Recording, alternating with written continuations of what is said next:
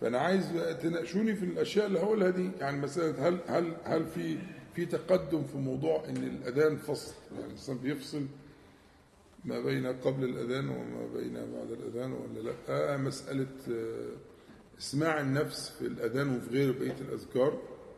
حاجة اللي بعد كده اتفقنا على شهود الأكبرية في الأذان وإن الأكبرية لها خصوصية وشرحنا هي ليست من أسماء الله تعالى ولكنها لها خصوصية الأكبرية.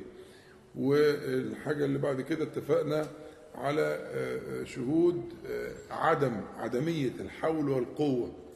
لأن كل الاذان بتقول مثل ما يقول إلا كلمة واحدة والكلمة دي في إيه معنى؟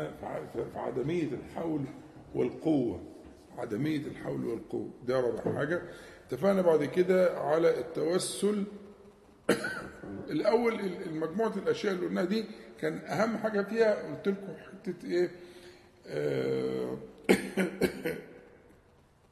في قوله تعالى خدناها كده استليناها من السورة أشد وطئا. يعني أعظم مواطأة بين اللسان والقلب. الإنسان لما بيسبع نفسه وبتحصل المواطاه ده في الجزء اللي في الموضوع الطهارة قلنا التوسل بطهارة الظاهر إلى طهارة الباطن من آآ آآ الأحداث والأنجاس وشرحنا الأحداث والأنجاس وقلنا كيف يتوسل بطهارة الظاهر لطهارة الباطن وأنا عايزك وأنت بتغسل إيدك تغسل رجلك إنك أنت تستحضر ما حال الله تعالى بينك وبينه وقلنا إن عنوان ده لو تذكرون قلنا التوسل بسوابق الإحسان إلى مزيد الإحسان. فالوضوء ده إحسان الطهارة دي الظاهرة دي إحسان مش أي حد. في ناس محرومة. في ناس محرومة ده عطاء. فأنت بتتوسل بهذا العطاء إلى مزيد العطاء. بتتوسل العطاء ال ال الذي مكنك منه إلى العطاء الذي حال بينك وبينه. واخدين بال حضراتكم. الحاجة السادسة تكلمنا على مسألة إطالة جلسة التشهد. مبدئيا جلسة التشهد اختيار النووي وكثير من الأئمة وإلى آخره وهو ده السلوك التربوي إن جلسة التشهد هي في الأصل جلسة طويلة. مبدئيا عشان نبتدي نفهم هنعمل فيها إيه لأن هنا فيها وظائف كتير جدا. فإطالة جلسة التشهد وحتى لو كنت مأموما فإذا سلم الإمام فكما قال أبو طيب الطبري من أصحاب الوجوه في المذهب الشافعي ونقل عنه النووي في في الأذكار وغيره يعني. إنه أنت بالخيار ليه؟ لأن هنا المتابعة بتنتهي. إنما جعل الإمام ليتم به. فإذا كبر فكبروا وإذا ركع فاركعوا إلى آخره ولم يقلوا إذا سلم فسلموا لأن خلاص بتنفصل عورة الإمامة وأنت حر. ممكن تكون مثلا مسبوق تقوم تجيب ركعة ثانية أو الباقي إلى آخره. وبالتالي هو ده سلم انت ب ب ب ب الوظائف اللي, اللي انت بتتعلمها بت واذا كنت لوحدك طبعا مفهوم. فاتفقنا على اطاله جلسه التشهد دي كانت سادس حاجة. واتفقنا على إن الجلسة نفسها بشكلها وهيئتها وشرحناها إنها جلسة ال ال ال الذل والارتعاب مع مع رجاء العفو والنوال وشرحنا الحكاية دي إن لازم تذكر الجلسة اللي أنت ضامن فيها نفسك وقاعد بشكل معين وحاطط إيديك على فخذيك وبالشكل اللي هو بهذه الهيئة هذه جلسة الإيه وشرحناها الحمد لله. بعد كده الحاجة الثامنه قلنا شهود معاني ألفاظ التحيات كلمة كلمة. قلنا كلمة التحيات والطيبات والصلوات كل كلمة لها دلالة ولها معنى ولا بد أن تقف عندها وأن تتدبر ما فيها. لأن هذا ما كان في المعراج بين الله تعالى وبين خير خلقه صلى الله عليه وسلم. تمام؟ بعد كده طولنا شوية في شهود الحاجة التاسعة طولنا في شوية في شهود معنى السلام وشرحناه ووفيناه وإنه ده من أسماء الله تعالى اللي هي فيها خصوصية أنها بتصف سائر الأسماء والصفات. وأنت محتاجها والإسلام نفسه مشتق من المادة ومادة السلامة والسلم وإلى آخره مادة مهمة وقلنا أن الكلمة دي شائعة جدا في ألفاظ فبرضه ركزنا جدا في شهود معاني السلام لأن أنت هتقول السلام. وبعد كده الحاجة العجيبة اللي هنزود فيها شوية النهاردة بإذن الله اللي هي شهود معنى الالتفات آه، إلى النبي عليه الصلاة والسلام كأنه حاضر وإن بيؤذن لك أن تسلم عليه صلى الله عليه وسلم. وإن كان أنت لازم عشان تسلم عليه بتقطع المسافات إلى آخره لكن يؤذن لك في الصلاة مرتين مرة في التشهد الأوسط ومرة في التشهد الأخير أن تسلم عليه صلى الله عليه وسلم. فمعنى الالتفات برضه أظن أن إحنا وفيناه حقه. بعد كده قضية التشهد وكلمة أشهد وليه أشهد ومفيش كلمة تحل محلها شهادة ومعنى الشهادة في التشهد والشهود فيها. الحاجة الثانية عشرة كانت طبعا الصلاة على النبي عليه الصلاة والسلام ويعني ربما نعود إليها الليلة برضو لمزيد الحاجة إليها السلام والصلاة وهنتكلم عن السلام والصلاة على حضرة النبي صلى الله عليه وسلم. بعد كده الحاجة الثالثة عشر الدعاء والتعوذ بعد الصلاة على النبي عليه الصلاة والسلام التي يعني حرص عليها النبي عليه الصلاة والسلام وحمل الصحابة الكرام عليها وكأنها يعني الحصن الحصين اللي هو معنى التعوذ وأعوذ والالتجاء وإلى آخره والاستعاذة بالله تعالى من أربع وهم بالروايات يبقوا خمسة لو تذكرون ما شرحنا الكلام. بعد كده السلام والالتفات ومعنى الالتفات والسلام وبرضه الحمد لله أظن فيه معاني قيمة في في في مشاهد. الحاجة الخم الخامسة عشر الحال بعد التسليم اللي هو حال استذكار الفوات وما فات من الصلاة وإلى آخره ورغبتك في إنك أنت تستدرك وكده وبيظهر ده في تقديم الاستغفار. إن أول كلمة أول حرف بتنطقه بعد السلام هو الاستغفار وكأنك لم تكن في طاعة. فأنت لم ترى إلا ما يستدعي استغفارك. والاطمئنان في الجلسة وبعد كده بدأنا في الأذكار اللي بعد التسليم ولقينا إن من أوائل الأذكار بعد الاستغفار اتكلمنا على اللهم أنت السلام ومنك السلام وشرحنا الاسم تباركت يا ذا الجلال والإكرام وقلت لكم هنا في نداءين نداء في اللهم ونداء في يا واتكلمنا شوية هنزود برضه الكلام الذي إن شاء الله على عبودية النداء. عبودية النداء. ان دي عبودية مستقلة لها وضع مستقل. هنوضحها أكتر اشرنا اليها المرة اللي فاتت. فدلوقتي اللي أنا عديتهم أنا عديتهم دلوقتي ولا جاي؟ كده في ورقة خارجية. لقيتهم 16 حاجة. هل يعني هل إحنا كده كترنا عليكم؟ هل أنتوا في متابعة للأشياء دي؟ ولا أنا عايز يبقى في انعكاس تردوا عليها عشان أتعامل معاكم؟ الشيخ عبد الرحمن لو سمحت في في الشباك اللي في البلكونة. عايز يعني ممكن أبدأ آه اتفضل اتفضل. أنت حتى أول واحد على يمينك. طيب. بسم الله الرحمن الرحيم. لو بدأنا كده بالترتيب. أيوه. اتكلمنا على الأذان. أيوه. خلاص الأذان الحمد لله إلى حد كبير. فصل. تمام. وقبله غير بعده وبحرص على الترديد بتاعه. طيب. شهود آه، معنى الأكبرية لا. لأن أنا أنا مش متذكر حتى يمكن أنا الدرس ده فاتني وما ما حضرتوش. أيوه لكن آه، لا حول ولا قوة إلا بالله فكرة كويس و... طب اسماع النفس وانك بتردد بصوت عالي. طيب اسماع النفس والترديد بصوت عالي ده موجود الحمد لله في كله. طيب. الحمد لله الحمد. لله. الحمد لله. يعني ودنك بتسمع اللي أنت بتقول آه. ممتاز. مع المعنيين في الأسماء والصفات اللي قلناهم في في النداء معنيين أنا ركزت على معنيين معنى الأكبرية ومعنى انعدام الحول والقوة. عدم الحول والقوة. قلنا المعنيين دول. فإيه رأيكم يعني في طيب معنى الأكبرية؟ أنت بتقول جديد بالنسبة لي. تمام.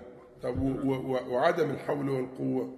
ده أنا حضرته وببقى منتبه ليه يعني آه يعني حي بمعنى تعالى ومفيش كلمة تانية اتقالت وكان رد فعلك انك انت بتقول يعني هو المنادي عن الله تعالى يقول لك تعالى. كان متوقع انك انت ما ينفعش تقول له حي يعني لغة ما ينفعش هو يقول حي وانت تقول له حي صح؟ يعني هي لغة ما تنفعش. فكان لازم تقول أنا مظبوط؟ ما هو كل كلمة بيقولها انت بتقول زيها. لكن لما بيقول لك حي حي اسم فعل بمعنى اسم فعل أمر بمعنى تعالى. فهو مش هيقول لك حي وأنت تقول له إيه؟ يعني هو مين فيك يقول التاني بقى؟ ما هو كده فما كانش ينفع إن تقول له حي. فلازم تقول له حاجة تانية. فكان متوقع إنك تقول له أنا جاي. مش كده ولا إيه؟ يقول لك حي تقول له أنا جاي. تعالى تقول له حاضر أنا جاي. إن شاء الله جاي. مثلا أو بإذن الله هاجي. مثلا. لكن العجب العجب إن لقينا إن جوابها جواب غير مباشر. هو بيقول لك حي أنت بتقول له إيه؟ لا حول ولا قوة لا تحول عن معصية الله تعالى ولا قوة يعني ولا قوة على طاعته إلا به. فأنت بتجاوب إجابة غير مباشرة. أنت التفيت. بيقول لك تعالى بتقول له بص أنا ماليش في الأمر. أنا ماليش في الأمر. أنا إذا كان عليا أنا عارف نفسي عارف أنا أجيب إيه. أنا أجيب ورا. مش أجيب عليك أنا أجيب ورا. لكنه بالله الله تعالى أجي. يبقى ده معنى بقول عشان ما حضرش يعني. طالما في حاجة اتسقطت مفيش مانع إن لغاية لما نبدأ الدرس يعني إن شاء الله. جميل. وبعدين؟ بعد كده قضية الوضوء بعد آه. في الأول أول ما قلنا الدرس كنت مركز في وضوء وضوء. آه. دلوقتي ابتدى يتفادى كتير جدا منه. وبفتكر في آخر وبفتكر في نص. هو عشان كده أنا سميتها مجاهدات. بالظبط. وزي ما قلت لك جاهدوا وفاعلوا شرحتها بالتفصيل والمفاعلة ومعنى جاهدوا والذين جاهدوا فينا. قلت لكم دي مش هتيجي كده. عمرها ما هتيجي معلومة وهتروح خلصت المساله ده هي تفتكر مرة وتنسى عشرة والمرة يبقوا مرتين والمرتين يبقوا ثلاثة وفي زيادة وفي قرب؟ بس ده بقى موضوع يعني أوصيكم به لأنه في منتهى الأهمية. أنت ممكن تنسى خالص نفسك في الوضوء لو فكرت في الحاجات دي. فكر في الحاجات اللي مغلباك من روحك. فكر في طول أملك. فكر في طمعك. ما هي حاجات ما انتش طايلها ما انت لو هو لو انت في مثلا نقطة حبر ولا في نقطة أي حاجة عليها هتعرف تعملها. هتجيب ليف هتجيب مش عارف صابونة هتعمل إيه مزيل إيه بتاع إيه المهم هتشيلها. ربنا مكنك من كده. لكن لو في نقطة سودة جوه في إيه دي؟ ملهاش بقى غير اللي أنا بقوله ده. يا أيها الذين آمنوا سورة المائدة يا أيها الذين آمنوا اتقوا الله وابتغوا إليه الوسيلة. وجاهدوا في سبيله لعلكم تفلحون. هي دي. فهو اداك وسيلة. ملكك وسيلة. مكنك من وسيلة. وسيلة تخترق من الظاهر للباطن. من الممكن للغير الممكن. ملكش ملكش فيه. بالنص كده سورة الأنفال واعلموا أن الله يحول بين المرء وقلبه وأنه إليه تحشرون. طيب. يبقى بناء على كده القضية دي معلش أعيد آه، آه، آه، يعني ال- ال- ال- ال- الحياة عليها لخطرها البالغ. ولأنها قريبة جدا ومبشر جدا وبتتكرر بالذات لو علمت إن النبي عليه الصلاة والسلام من الأصل عنده أنه كان يتوضأ لكل صلاة. لدرجة لما صلى أكثر من صلاة يوم الفتح سئل عمر سأل رضي الله عنه في الحديث الصحيح صنعت شيئا لم تكن تصنعه للدرجة دي. يعني هم كانوا شايفين حضرة النبي عليه الصلاة والسلام يعني ده الاصل فلما عملها مرة سالوه فلما يبقى الموضوع كده هو الأسوة عليه الصلاة والسلام. فالمسألة مسألة ال- ال- العنوان اللي حطيته لك لو تفتكر التوسل بسوابق الإحسان إلى مزيد الإحسان. لأن عايزك برضو تذكر إنك أنت قادر تتوضأ بإحسان. مش كده؟ فاكرين لما قلت لكم الواحد أنا بيأثر فيا موقف جدا في الجنائز أكثر من الجنائز نفسها. اللي واقفين بره دول.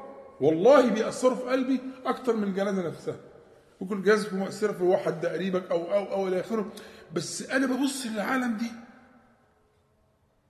يجوا لغاية باب الجامعة ودينهم واقفين. مع إن ممكن نفس يصل نسبة مثلا اللي بيصلوا على الجنازة ل 80% منهم ما بيصلوش. يعني يعني من ناس كتير من اللي جوه مش هم دول المصلين العباد الزهاد ده ناس عادية ممكن ناس ما بتصليش أصلا. لكن طالما جه بالمرة واستنوا يا اخوانا على ما بتوضوا الناس بتوضى مش عارف القصص بتاعتهم دي. هي في الحقيقة أنت لو دورت فكرت فيها هتلاقيها ناس ربنا فتح لها. ما بيصلوش. بس ربنا أذن لهم. في بقى فريق.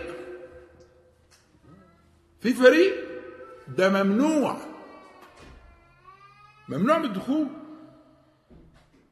خدت بالك من الفكرة؟ ده اللي عايز أقوله لك. فما تفتكرش إنك أنت قادر تتوضى ده عبارة عن إيه؟ فعلك وكسبك. اوعى اوعى. حذاري. حذاري دي غفلة. والله غفلة. حذاري دي غفلة. اوعى تفتكر إنك أنت قادر تشمر ومية وتعمل وتع... آه آه إن ده كسبك. والله ما هو كسبك. ده هو إحسان برضه. ها؟ بس انت بقى هتتوسل بسوابق الإحسان الإحسان السابق لإيه؟ لمزيد الإحسان. فأنا. أنا عدت أهو وركز عشان الكلام ده قلناه كذا مرة بس أنا بقول إيه؟ ركزوا معايا في الجزئية دي. تمام. اتفضل يا أستاذ محمد. أصعب حاجة بالنسبة لي بقى اللي هي الدرس اللي فات بتاعة التشهد. آه. ده يعني غالبا بنسى التشهد الأوسط بالكلية إن أنا أشهد أي معنى من أيوه والتشهد الاخراني وساعات ببقى بعمل إيه؟ باجي في قبل التشهد الأوسط في السجود أيوه أفتكر أقول خلاص أنا قايم. أهو أفتكر بقى. ما اصحى ما أخدش بالي غير إيه؟ وأنا قمت الركعة الجديدة. تمام. وهكذا أكتر من مرة. وحتى يعني مثلا أفتكر إن أنا أقول إيه؟ طيب التحيات لله والصلاة والطيبات وأسرح بقى لغاية ما الاقيش نفسي غير خلصت. ما افتكرش اللي بعده. ساعات افتكر اللي بعده ما افتكرش في الأول. أيوه. فدي أشق حاجة عليا في المتابعة حتى الآن يعني. ربنا يفتح عليك أنت كده بصراحة بتساعدني بتريحني يعني. صالح هو بيجيب بيريحني عشان كده شكلي مش هسأل حد غيره. هو مخلص الموضوع. شوف أنا أقول لك حاجة. الوضع اللي أنت فيه ده وضع طبيعي جدا. ليه؟ لأن الأشياء التانية الوقت بتاعها طويل طويل نسبيا. صح. في في طول نسبي. فاللي ما, ما لحقتوش في أول وضوء هتلحقه في نص الوضوء هتلحقه في آخر الوضوء. يعني ده يعني وقت طويل. لو فكرت في الأذان برضه هتلاقي الدنيا برضه فيها ال- لكن الخطورة بقى في موضوع التحيات ده إن زمنه قصير جدا. وهم أربع كلمات. والواحد بيكون زي ما يكون حافظه يعني. أيوه. فأنا آه، يعني ده بالتمهيد في كلامي إن أنا مقدر هذا الموضوع. وانت زي ما اتفقنا آه، دي ال- ال- ال- المجلس المبارك ده مجلس مجاهدة. تمام؟ طب إيه الحل في اللي بيقولوه؟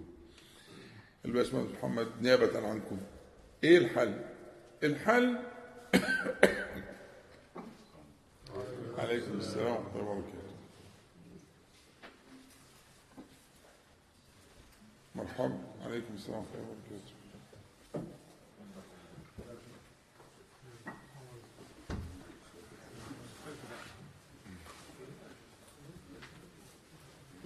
دول أربعة. هاتهم. دول أربعة. كويس. ها كويس. دول كتير. هاتهم. يلا. كويس. وبعدين ممكن نقرب على بعض عشان برضو الإيه السجاجيد والبتاع والنفس هيدفي الدنيا و... آه والكلام بيسخن. اتفضل. هم بيقولوا هم من اول بيقولوا الكرسي ده تبع حضرتك. بالنسبة لك والله نديله سؤال تفسير بقى. اللي بيقعد هنا لازم دعوه خاصه فهو الحقيقة محمد ربنا يحفظه. م- يعني أيوه فبالنيابة عنكم إيه إيه طب الحل إيه؟ الحل أنا في تقديري والله أعلم الحل إن هو إيه إيه صلاة ال- النوافل آه، تبقى محاولة لاستدراك الموضوع لأن النوافل في الحقيقة هي نوع من أنواع حريم الفريضة. هي حرم يعني ربنا سبحانه وتعالى حكمته في الخلق إن جعل الأشياء اللي عظمها هو. هو عظم من خلق مش ربنا تعالى يقول يخلق ما يشاء ها؟ ها؟ ويختار. يخلق ما يشاء ويختار. فربنا بيختار مما خلق. ويصطفي من الملائكة. يبقى الملائكة نفسهم إن كان هم مخلوقات؟ لكن برضه في اصطفاء فيها.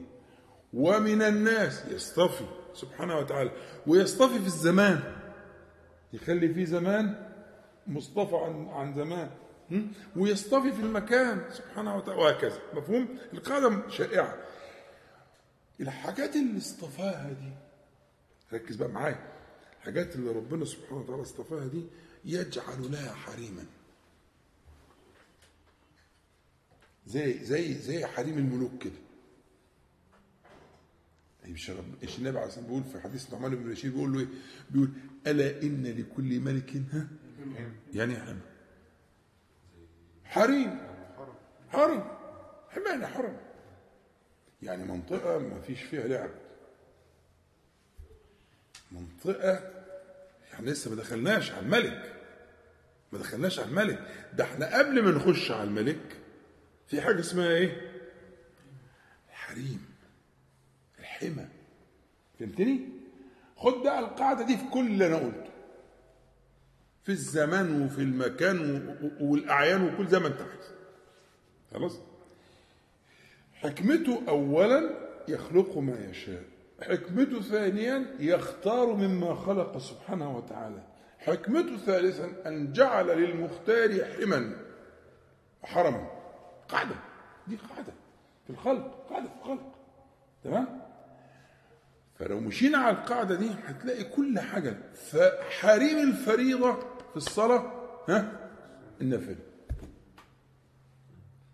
ولذلك إحنا لو جينا إن شاء الله ندرس شوية في في في في في, في, في توزيع النوافل بالنسبة للفرائض هتلاقي فيها حكم عظيمة جدا. يعني أنا بستغرب جدا ان ان إن الظهر سننه تقيلة جدا بالنسبة للمغرب مثلا. لأن كمال السنة في الظهر أربعة قبل وأربعة بعد. حرم الله جسده على النار. من صلى أربعا قبل الظهر وأربع حديث صحيح. أمهات المؤمنين. حرم الله جسده على النار. مع إن الظهر ده بيجي في إيه؟ وسط اليوم والزحمه في- والشغل. في حين المغرب هو اللي كان يمشي مع القصة دي كانت بقت حلوة قوي ها؟ أو العشاء. أو الفجر. ها؟ أو الفجر. خد بالك. لكن تلاقي الظهر سنته أربعة قبل وأربعة بعد. وهو نفسه أربعة. فلما تفكر لما تفكر هتلاقي إن أنت المنازعة في الظهر أكتر. المنازعة المنازعة والشواغل في الظهر أكتر. الشواغل أقل في الفجر وأقل في العشاء. الشواغل في الظهر أكتر فالحريم كان أكبر. عارف زي إيه؟ انت لو رسمنا خريطة لمكة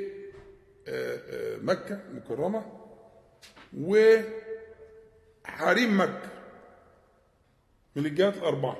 حريم هنا بمعنى حدود. آه. خدت بالك؟ هتلاقي إن كله قريب نسبيا إلا جهة واحدة بس. طويلة جدا. اللي هي جهه المدينة. فهتلاقيها عاملة كده عاملة زي نقطة المية. تلاقي عاملة كده كده كده كده كده كده ونازلة حوالين كده فتلاقي السير الكبير قريب تلاقي مش عارف إيه ده قريب ده كله آه 60 كيلو آه 70 كيلو. ما زادش عن كده. تلاقي 400 كيلو. إيه ده؟ ليه؟ ليه؟ الامتداد الطويل قوي ده في جهة النبي عليه الصلاة والسلام. خدت بالك؟ في جهة لأن لأن النبي عليه الصلاة والسلام آه، حجه كان من هناك وعمرته كانت من هناك. فهو على أطراف المدينة. أبيار علي دي؟ ها؟ اللي ذي الحليفة؟ دي من جزء من المدينة. يعني كأنه بيحرم من المدينة نفسها. أنت دلوقتي طبعا امتداد العمران انت أنت شايف المدينة وشايف ال... آه واخد بالك؟ فشوف الحريم بقى في الجهة المعظمة دي جهة النبي عليه الصلاة والسلام واللي فيها الصحابة الكرام واللي ها؟ عشان يقعدوا فترة طويلة في الإعداد في الإحرام؟ اللائق بدول كده. اللائق بالناس دي حسن الاستعداد ها؟ وان يلبس لباس الأحرام وان يقعد فتره طويلة يلبي أطول بكتير ها؟ وهكذا. فالفكرة طبعا أنت بتاخدها بالسنه كانوا بتاخد حوالي مسيرة يوم وليلة واحد أكتر. الأمور ال- ال- وفي ثلاث أيام من لو معاهم عدد كبير وفي ثقل يقعد ثلاث أيام وأربع أيام على ما يخش مكه وهو طالع من المدينة. خدت بالك؟ يبقى الكلام هنا على إيه بقى؟ الكلام على إن الحريم أو الحرم أو الحمى لا معاني واحدة. بيصنع تقديسا وتعظيما واجلالا لما بعده.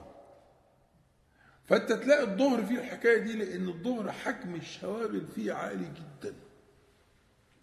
فاحتجت لتفريغ أكتر. احتجت الجهد أكتر. نرجع بقى لأصل السؤال اللي هي فكرة إيه؟ ال- السنن هي ال- ال- ال- المكان اللي هتبتدي ترقي وتجاهد فيه نفسك لترقي نفسك عشان تصل لهذه المعاني. ثم إنه السنن دي لو فيها لو هي رباعية فأنت عندك كمان التشهد الأوسط بيعمل نوع من أنواع التمهيد وهو السنة فيه أن يكون إيه؟ خفيفا فهو خفيف بالنسبة لل- لل- لل- للأخير. في تمهيد وإعداد لفكرة إنك أنت ال- اللقاء المحبوب قال لك أنت فاتتك أول مرة تقول السلام عليك أيها النبي ما تفوتكش المرة الثانية يبقى ال ال ال السنن ال- ال- اللي كانت الرواتب اللي كانت بتمهد لهذه ال- هي نفسها تعد لنا الإعداد عشان إن شاء الله إيه. ومرة في الثانية وزي ما قلت لك هي فكرة أنا شرحت فكرة المجاهدة والمفاعلة معنى المجاهده إن المجاهدة هي أصل في القضية بتاعتنا فما تقولش لا ده كويس قوي أنت لو بدأت ب 20% 30% ده حاجة عالية جدا. بس حافظ على 20 دول وزودهم وجاهد نفسك وتوسل الله تبارك وتعالى بسوابق الإحسان إلى مزيد الإحسان. واسأله سبحانه وتعالى اسأله بلسانك أنت نفسك فيه اسأله. اسأله اللي أنت حلمت له ده. قول له أنا يعني عايز منك كده. أسأله كذلك الكلام طيب إحنا كده آه، ما ابتديناش الدرس طبعا لغاية دلوقتي. إحنا لسه بنعمل شوية تمهيدات ومراجعات للي فات. فإذا حبيتوا نكمل ولا نبدأ الدرس؟ اتفضل يا سيدنا. هي بس في نقطة كان الشيخ بيتكلم فيها دي بتيجي معانا كلنا اللي هو أنت بتبقى متذكر أو مستحضر إنك تعمل حاجة وتروح منها. فحضرتك إحنا قلنا دي بالمجاهدة. نعم. إيه بقى الوسائل اللي تعين على المجاهدة؟ لأن المجاهدة نفسها هي نفسها بتروح. يعني أنا ابقى إنك أنت تحافظ على الدرس ده. صحيح. إن شاء الله. اي والله ده ده كان يتخولنا بالموعظة في الصحيح مخافة السآمة. هم الصحابة كانوا ليه, ليه طب ليه كان النبي صلى الله عليه وسلم بيعمل كده؟ اللي سابوا المال والولد والاهل والوطن وضحوا بكل حاجة. كان يتعاهدهم يتعاهدهم صلى الله عليه وسلم. ده, ده أساس ده مش مش مش مزاح. هي دي الحقيقة. لازم يكون للإنسان مواعيد ثابتة يذكر فيها. ومن أوائل ما نزل القرآن سورة الأعلى. فذكر إن نفعت الذكرى. إن هنا بمعنى حيث يعني في المكان وفي في المقام المناسب. فإن الذكرى تنفع المؤمنين سورة الذريات. مش تنفع الغافلين. الواحد كان يتوقع يعني لو الواحد مش حافظ ها ويتوقع الكلمة هتكون إيه؟ فإن الذكر تنفع إيه؟ الغافلين. مش كده ولا إيه؟ هو التذكير بينفع الغافل. لا سبحانك يا رب. تنفع المؤمنين. فهي دي الحقيقة. إن يكون في آه، آه، آه، مقام من مقامات التذكير يذكر بعضنا بعض. ما حدش بيذكر حد يعني. إنما نتذاكر فيما بيننا فيبقى في تقدم. فأنت خدت الشحنه النهارده هتبتدي يعني إن شاء الله الوضوء اللي جاي لما تروح قبل ما تصلي الوتر ومش عارف إيه هتبتدي. الفجر بكرة إن شاء الله يكون في تقدم شوية? وهكذا. لغاية لما نيجي على الأسبوع اللي جاي يبقى في حصل وهكذا. كل مرة يحصل. فدي يعني هو ده الأصل الشرعي إن يكون في تذكير. ويكون في آه، مشارطة ومحاسبة. يعني لا هو آه، في قوله تعالى في سورة الحشر يا الذين آمنوا اتقوا الله ولتنظر نفس ما قدمت لغد واتقوا الله إن الله خبير بما تعملون. لو رجعت لها هتلاقيها فريدة في القرآن فريدة في القرآن الكريم اللي هي اتقوا الله وحاجة واتقوا الله بالأمر مش بالحكاية. امنوا ثم اتقوا دي قصة لكن هنا بالأمر دي فريدة في القرآن. اتقوا الله. وبعدين في أمر وبعدين اتقوا الله. الأصل الأصل عند الجماعه البلاغيين زي الدكتور محمد كده إنه الأصل يكون في مغايرة. ما يبقاش توكيد. لما نلاقي حاجة بتتكرر في المكرر الأصل المغايرة. يعني ده يبقى غير ده.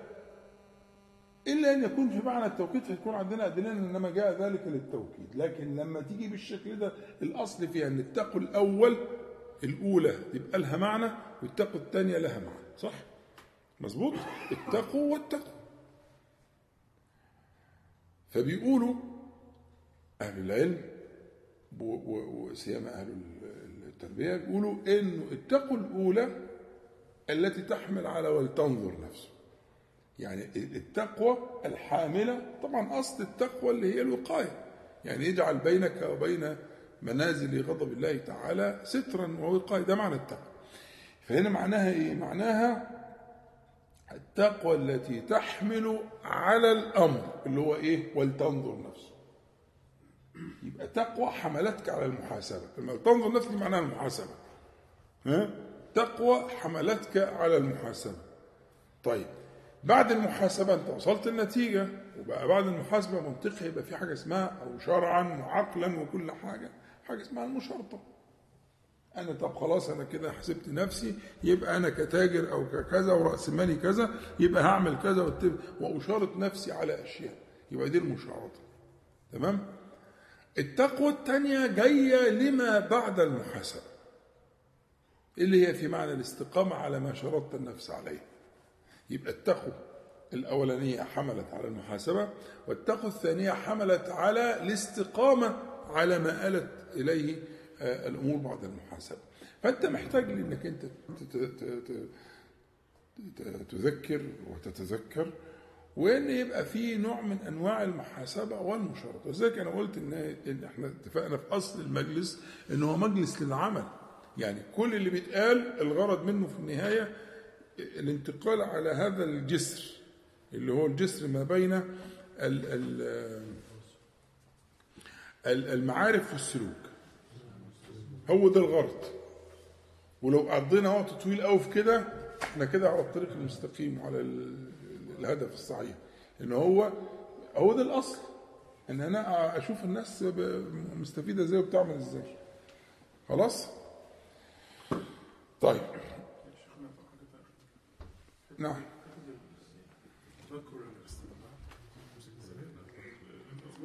الباطنيه الباطنه في مم. في الوضوء برضه أنا عندي مشكله دي ان أنا ما بلحقش افتكر يعني الوضوء برضه سريع كان التشهد اسرع بس الوضوء برضه سريع فحسيت ان الوضوء ملوش محارم زي مثلا الصلاه لو النوافل هتساعد شوية في في الامر ده لا هو هو هو الوضوء بتسبقه حاجة يعني مش دايما بس احيان كتير مهمة جدا اللي هي التخلي. ده ده موقف سبحان الله سبحان الله. يعني حكمتك يا رب إن الإنسان يبقى عنده الكسرة دي. إنه لازم يضطر إن هو يبقى في نجاسة وإن هو يتخلص منها وإن هو آه، يعني دي كسرة في البني آدم. مش كده؟ مش لما الناس اللي ألهوا المسيح وأمه عليه السلام ها ربنا لما لما لما سبحانه وتعالى ردهم إلى الجد قال إيه؟ كان يأكلان الطعام.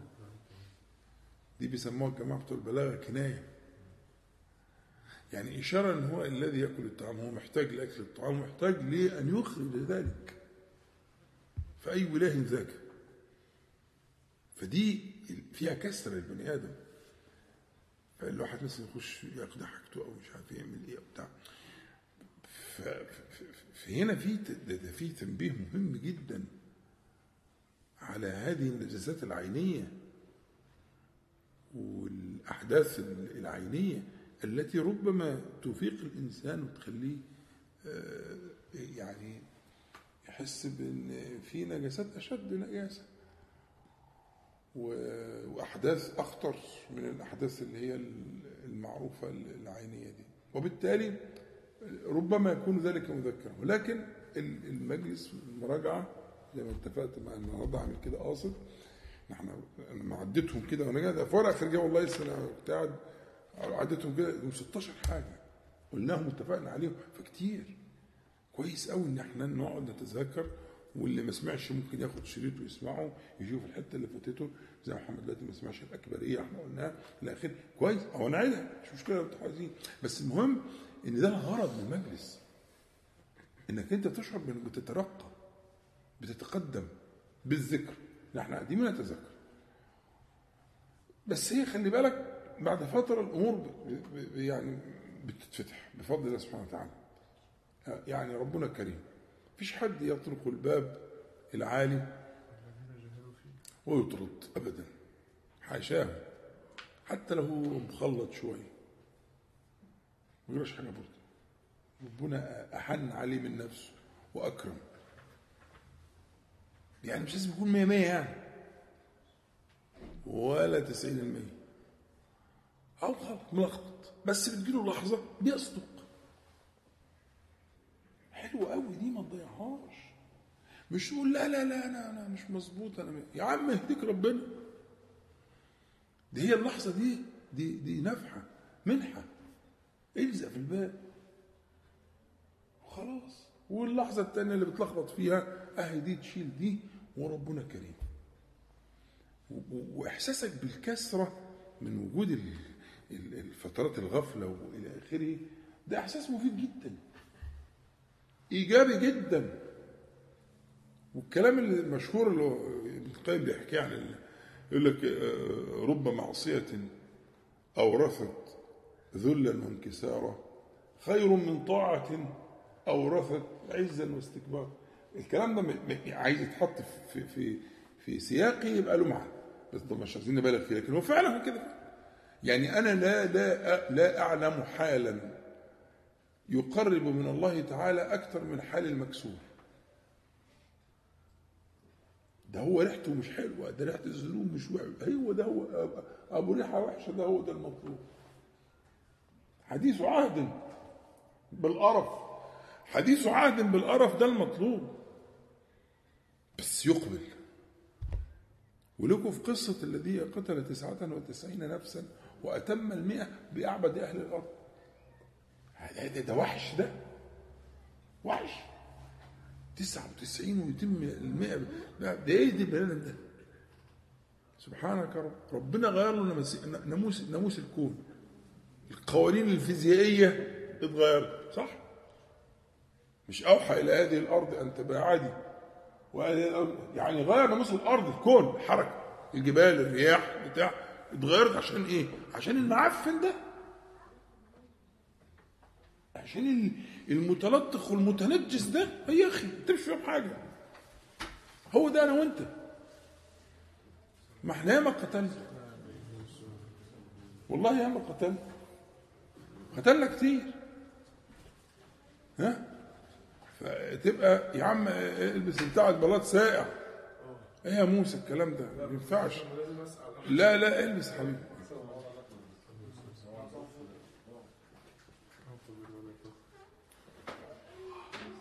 خلاص. تمام. نقف عند كده ونكمل بعدين ولا إيه؟ ها؟ اتفضل. أشد وطئا. وطئا يعني مواطأة أن يواطئ أن يواطئ آه، القلب اللسان. هو هي نفس المعنى. هي نفس المد يطأ يطأ. آه. هي مادة هي مادة واحدة. هي نفس الفكرة. تطابقا و و و و واتحادا وتوافقا واجتماعا. ذلك يحصل في ناشئة الليل. إن ناشئة الليل هي أشد وطئا. يعني هي ما يرجى فيها أن يواطئ القلب اللسان. خلاص؟ آه هو ده الموضوع عشان كده لا إحنا بندندن حوالين فكرة أن تسمع نفسك في كل حاجة. طيب ما حدش بيرد عليا إيه رايكم نخش في الدرس؟ كل ده كنا مستنيينك شوية ياسر فيسبوك فهو ده كان عشان خاطر منتظرين حضرتك يعني. لا لا ما فيش حاجة. أنا ده ما استفادوا ده تأخيرك تجيب مصلحة كبيرة. إحنا رجعنا. كل اللي قلناه أنا حد رجعتهم لقيتهم 16 حاجة. فوقفنا يعني حتى لو بنراجع وقفنا على ألفاظ التحيات كلمة كلمة إيه، كان إيه، محمد ربنا يحفظه وفر علينا وبيقول بلسان حال الإخوة كلهم. فإيه رأيكم؟ ها؟ نبدأ ولا إيه؟ نبدأ طيب. بس صح حضرتك ديت حضرتك قلت أنت في حاجة هتعيدها تاني؟ هتتكلم على السلام عليك صح؟ هعيدها آه هعيدها إن شاء الله. حاضر. نعم. نعم. آه في كذا حاجة عايزة أهم حاجة أهم حاجة عايزة تركيز معايا هي مسألة السلام على النبي عليه الصلاة والسلام ما فيه من التفات وقلنا الكلام ده فيه معاني مهمة جدا عايزين نراجعها مع بعض. و آه، عبودية النداء. لأن إحنا عديناها المرة اللي فاتت كده اتخطفت اللي اللي لقطها لقطها واللي ما لقطهاش؟ فمحتاجة برضو نرجع لأن هي أصلا أهم ذكر اللي إحنا قلناه في هو عبارة عن نداء. اللهم يعني يا الله قلت لك ده مرتين. أنت السلام وانت السلام. تباركت يا قلت لك تباركت دي جملة. ثلاث جمل هم ما تنساهمش. ما تنساهمش. اللهم أنت السلام ومنك السلام. تباركت جملة. ويا ذا الجلال والاكرام دي جملة. خدت بالك؟ وقلت لك إنه إن دي جملة مستقلة وعبادة مستقلة واحد. ده اللي أنا كنت عايز أعوذ بالله من الشيطان الرجيم. بسم الله الرحمن الرحيم. إن الحمد لله نحمده ونستعينه ونستغفره ونعوذ بالله من شرور أنفسنا ومن سيئات أعمالنا. من يهده الله فلا مضل له ومن يضلل فلا هادي له وأشهد أن لا إله إلا الله وحده لا شريك له وأشهد أن محمدا عبده ورسوله اللهم صل على محمد النبي وأزواجه أمهات المؤمنين وذريته وأهل بيته كما صليت على آل إبراهيم إنك حميد مجيد. إحنا لا نزال في دراسة آه، آه، ما ينبغي أن يشهده المرء آه، في آه، دبر الصلاة. وأنتم تلاحظوا ان إحنا آه، لما انتقلنا هذه النقلة بنتعرض لأسماء الله تعالى وصفاته. واتكلمنا المرة اللي فاتت عن اسم الله تعالى السلام. لكثرته لكثرته في دبر الصلاة. آه، وقسمنا الأسماء والصفات لو تذكرون بس أنا في بعض التنبيهات تهمني جدا عايز أقولها. مش كتير مش هكتر عشان الجزء- النظري لما بيكتر بيلخبط الناس. آه، متعلقة بمسألة الإيمان بالأسماء والصفات. نقطتين نقطة معروفة شوية ونقطة تهمني جدا وللأسف يعني فيها جهالة شديدة. جدا فصلوا على النبي عليه الصلاة والسلام وركزوا معايا كده عشان اللي هيتقال ده كلام مهم. أول حاجة كلمة قايلها ابن القيم وقايلها الناس الكبار إنه آه، إحصاء الأسماء والصفات والعلم بها أصل للعلم بكل معلوم يعني أصل العلوم كلها. ولو أنت عايز تشوف العلوم الشرعية كلها هتلاقي إن العلوم كلها في النهاية تقول للدلالة على الله تعالى باسمائه وصفاته.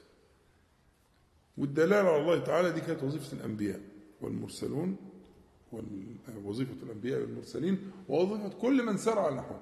كل الأنبياء وكل المرسلين وكل أتباع الأنبياء والمرسلين من الأمير المعروف والنهي عن المنكر. ودعينا الله تعالى كل الناس دي وظيفتها تتلخص في حاجة واحدة في الدلالة على الله. دي المفروض المفروض. الناس الأنبياء والمرسلين مش مش مش شغلتهم قهر الناس وجبرهم. ده مفهوم خطأ. الأنبياء والمرسلون والدعاة إلى الله تعالى وظيفتهم أن يدلوا الناس على الله تعالى. صح؟ يدل الناس على الله تعالى بحاجتين بطريقين طريقين. وطريقين دول واحد فيهم بيوصل للتاني. واحد فيهم بيوصل للتاني. الدلالة على الله تعالى بأسمائه وصفاته والدلالة على الله تبارك وتعالى بأمره ونهيه. هي دي وظيفة النهي والأمر والنهي فرع عن الأسماء والصفات. الأمر والنهي فرع عن الأسماء والصفات. وبالتالي هي القضية اختصار القضية كلها كل هذه العلوم والمساعي والأنبياء والمرسلين وهؤلاء الصفوة من خلق الله تعالى ومن تبعهم بإحسان القضية كلها تدور على معنى الدلالة على الله تعالى. ربكم اتصف واحد اثنين. وبالتالي يأمركم وينهاكم. بس. لكن أي مدخل تاني للإيمان غير المدخل ده مضلل ولذلك الناس تقعد تتكلم مثلا مش عارف الشريعة إيه وحد مش عارف إيه واللي يسيب ال- الدين ت... ت... تقطعوا رقبته. فين حرية العقيدة؟ الكلام ده كله مشكلته إنه ما ابتداش البداية الصحيحة. هو البداية الصحيحة ما حدش ما حدش يناقش قضايا الأمر والنهي ولا يناقش قضايا التشريع قبل ما نستوفي قضية الإيه؟ قضية الأسماء والصفات. فإذا ما استوفينا قضية الأسماء والصفات يخرج عنها كل ما هو من من من من العلوم الأخرى. فالعناية أنا عايزك تعتني معايا عناية فائقة في الأذكار وفي القرآن الكريم. أنتوا بتقروا القرآن الكريم من غير ما تنتبهوا للأسماء والصفات وده شيء خطير جدا. والأسماء والصفات أنا ممكن أدعي دلوقتي والمصحف في إيديكم إن مفيش سطر. سطر في المصحف مفيش فيه أسماء وصفات. يا إما بالنص يا إما بالمعنى. قضية قضية القضايا. أن تتعرف على الله تبارك وتعالى بأسمائه وصفاته فيحصل لك إيه؟ أن تحبه غاية الحب. وأن تخافه غاية الخوف. ولا يجتمع ذلك في قلب عبد إلا لله سبحانه وتعالى. مستحيل. وبالتالي ال- ال- القضية دي قضية لازم تاخد حجمها وتفهم إنما كان إرسال المرسلين وإنزال الكتب والبعث والجهاد وكل ده كله الغرض منه دلالة الناس على الله تبارك وتعالى بأسماء وصفاته ده المعنى الأول. المعنى الثاني يعني أدق شوية وعايز تساعدوني فيه. أنتوا كلكم ناس طيبين وسلفيين وزي العسل بتسمعوا إن يقول لك إيه؟ آآ آآ آآ الإيمان بأسماء الله تعالى بلا كيف. مش كده؟ كلكم عارفين الكلام ده والآية الشهيرة بتاع سورة الشورى ها ليس كمثله شيء وهو السميع البصير. فليس كمثله شيء يعني بلا كيف وهو السميع البصير يعني إثبات السمع والبصر. يعني سمع ليس كالأسماع ولا كما تدركه العقول ولا تتصوره ولا حتى لو افترضت له ولكن له سمع لا تدرك. فسمع بلا كيف لا ندركه هو هو موجود لكن لا ندركه كيفية السمع. والبصر كذلك. دي القاعده اللي كلكم عارفينها. والحمد لله هي صحيحة وهي أصيلة في باب الأسماء والصفات وأنا م- مستمسك بيها جدا. بس أنا عايز أطبقها. التطبيق اللي إيه اللي هو ال ال ال ال الذي يحتاج إلى التنبيه اللي هيجي الكلام ده إن شاء الله. إيه بقى الموضوع؟ زي ما اتفقنا قبل كده الأسماء والصفات بتنقسم لأسماء وصفات متعلقة بالذات وأسماء وصفات متعلقة بال بالفعل وفي أسماء وصفات مت- متعلقة بالاثنين. يعني اسم واحد متعلق بالذات ومتعلق بالفعل وشرحت الكلام ده كذا مرة. واللي عايز يرجع له يرجع له في التسجيل. تمام؟ حلو قوي طب ما هو برضه نفس الكلام لو أنت تقول الكيف ال- ال- الفعل بلا كيف. آه يعني مثلا إيه؟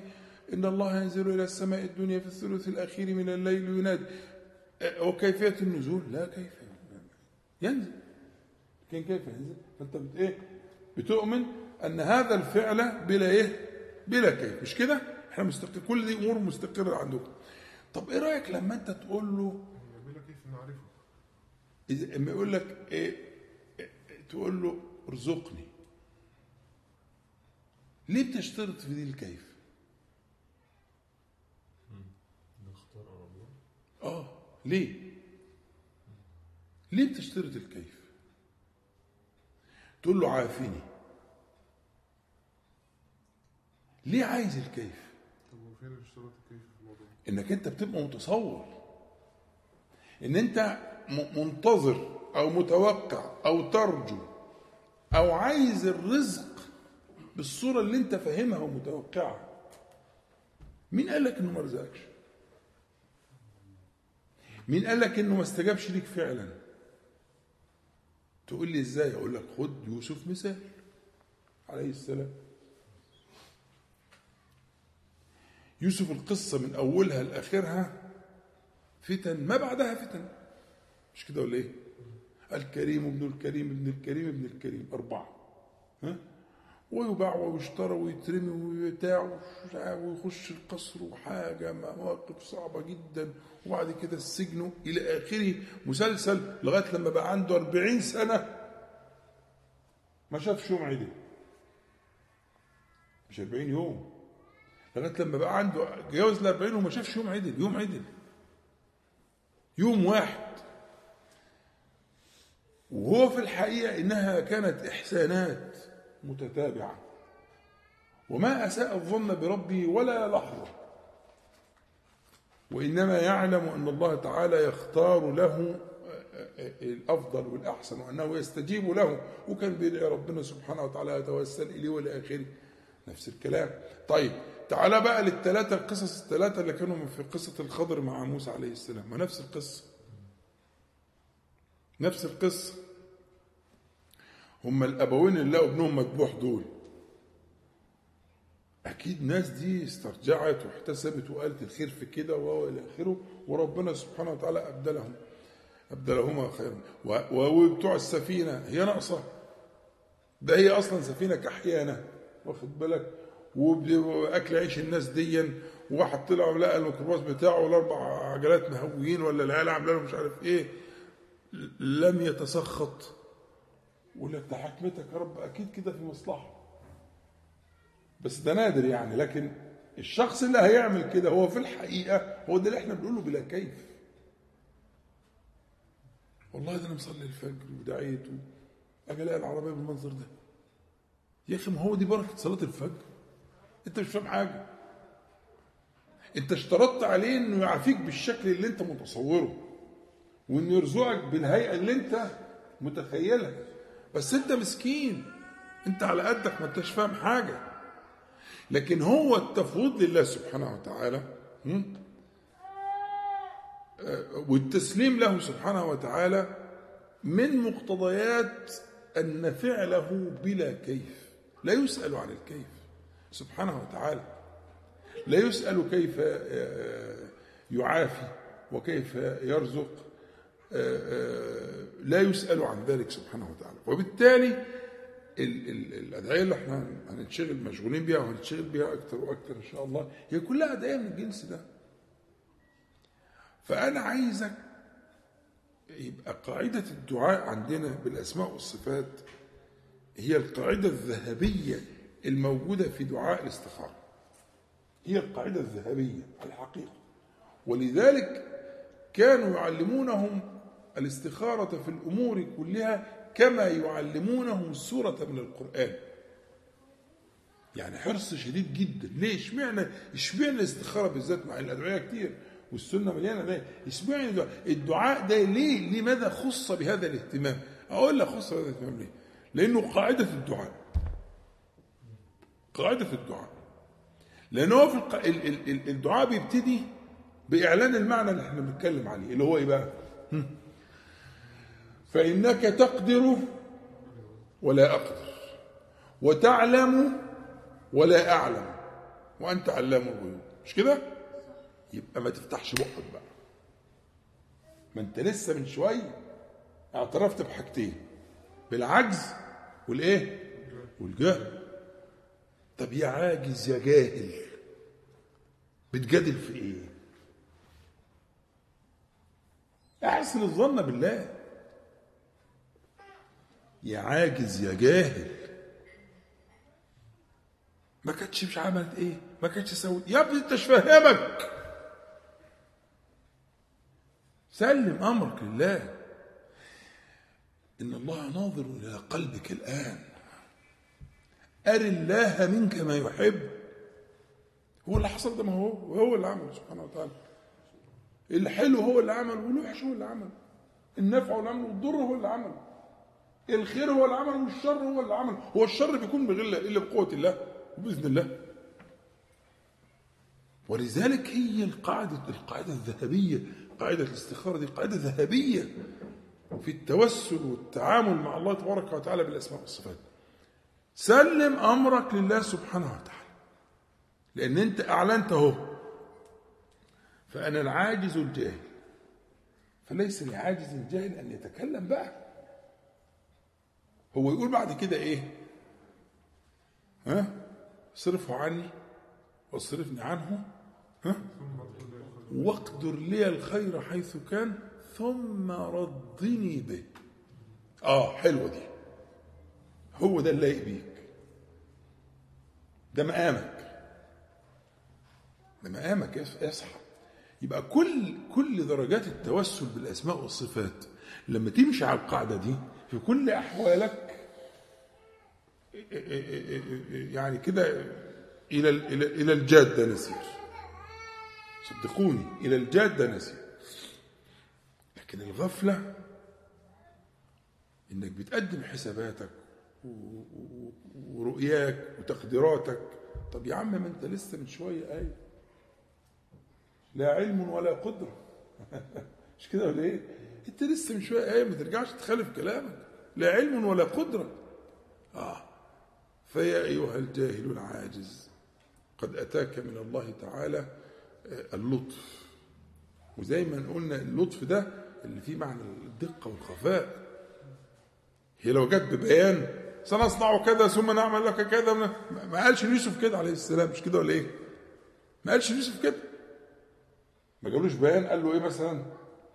خلي بالك اثبت بقى وجي يجمد بقى وبتاع خليك مش عارف إيه ده انت هتترمي في السجن وهتتبهدل إيه وفي عالم عايزين الحرق ما عندهمش رجولة هتترمي في قصرهم ويحصل كده ها؟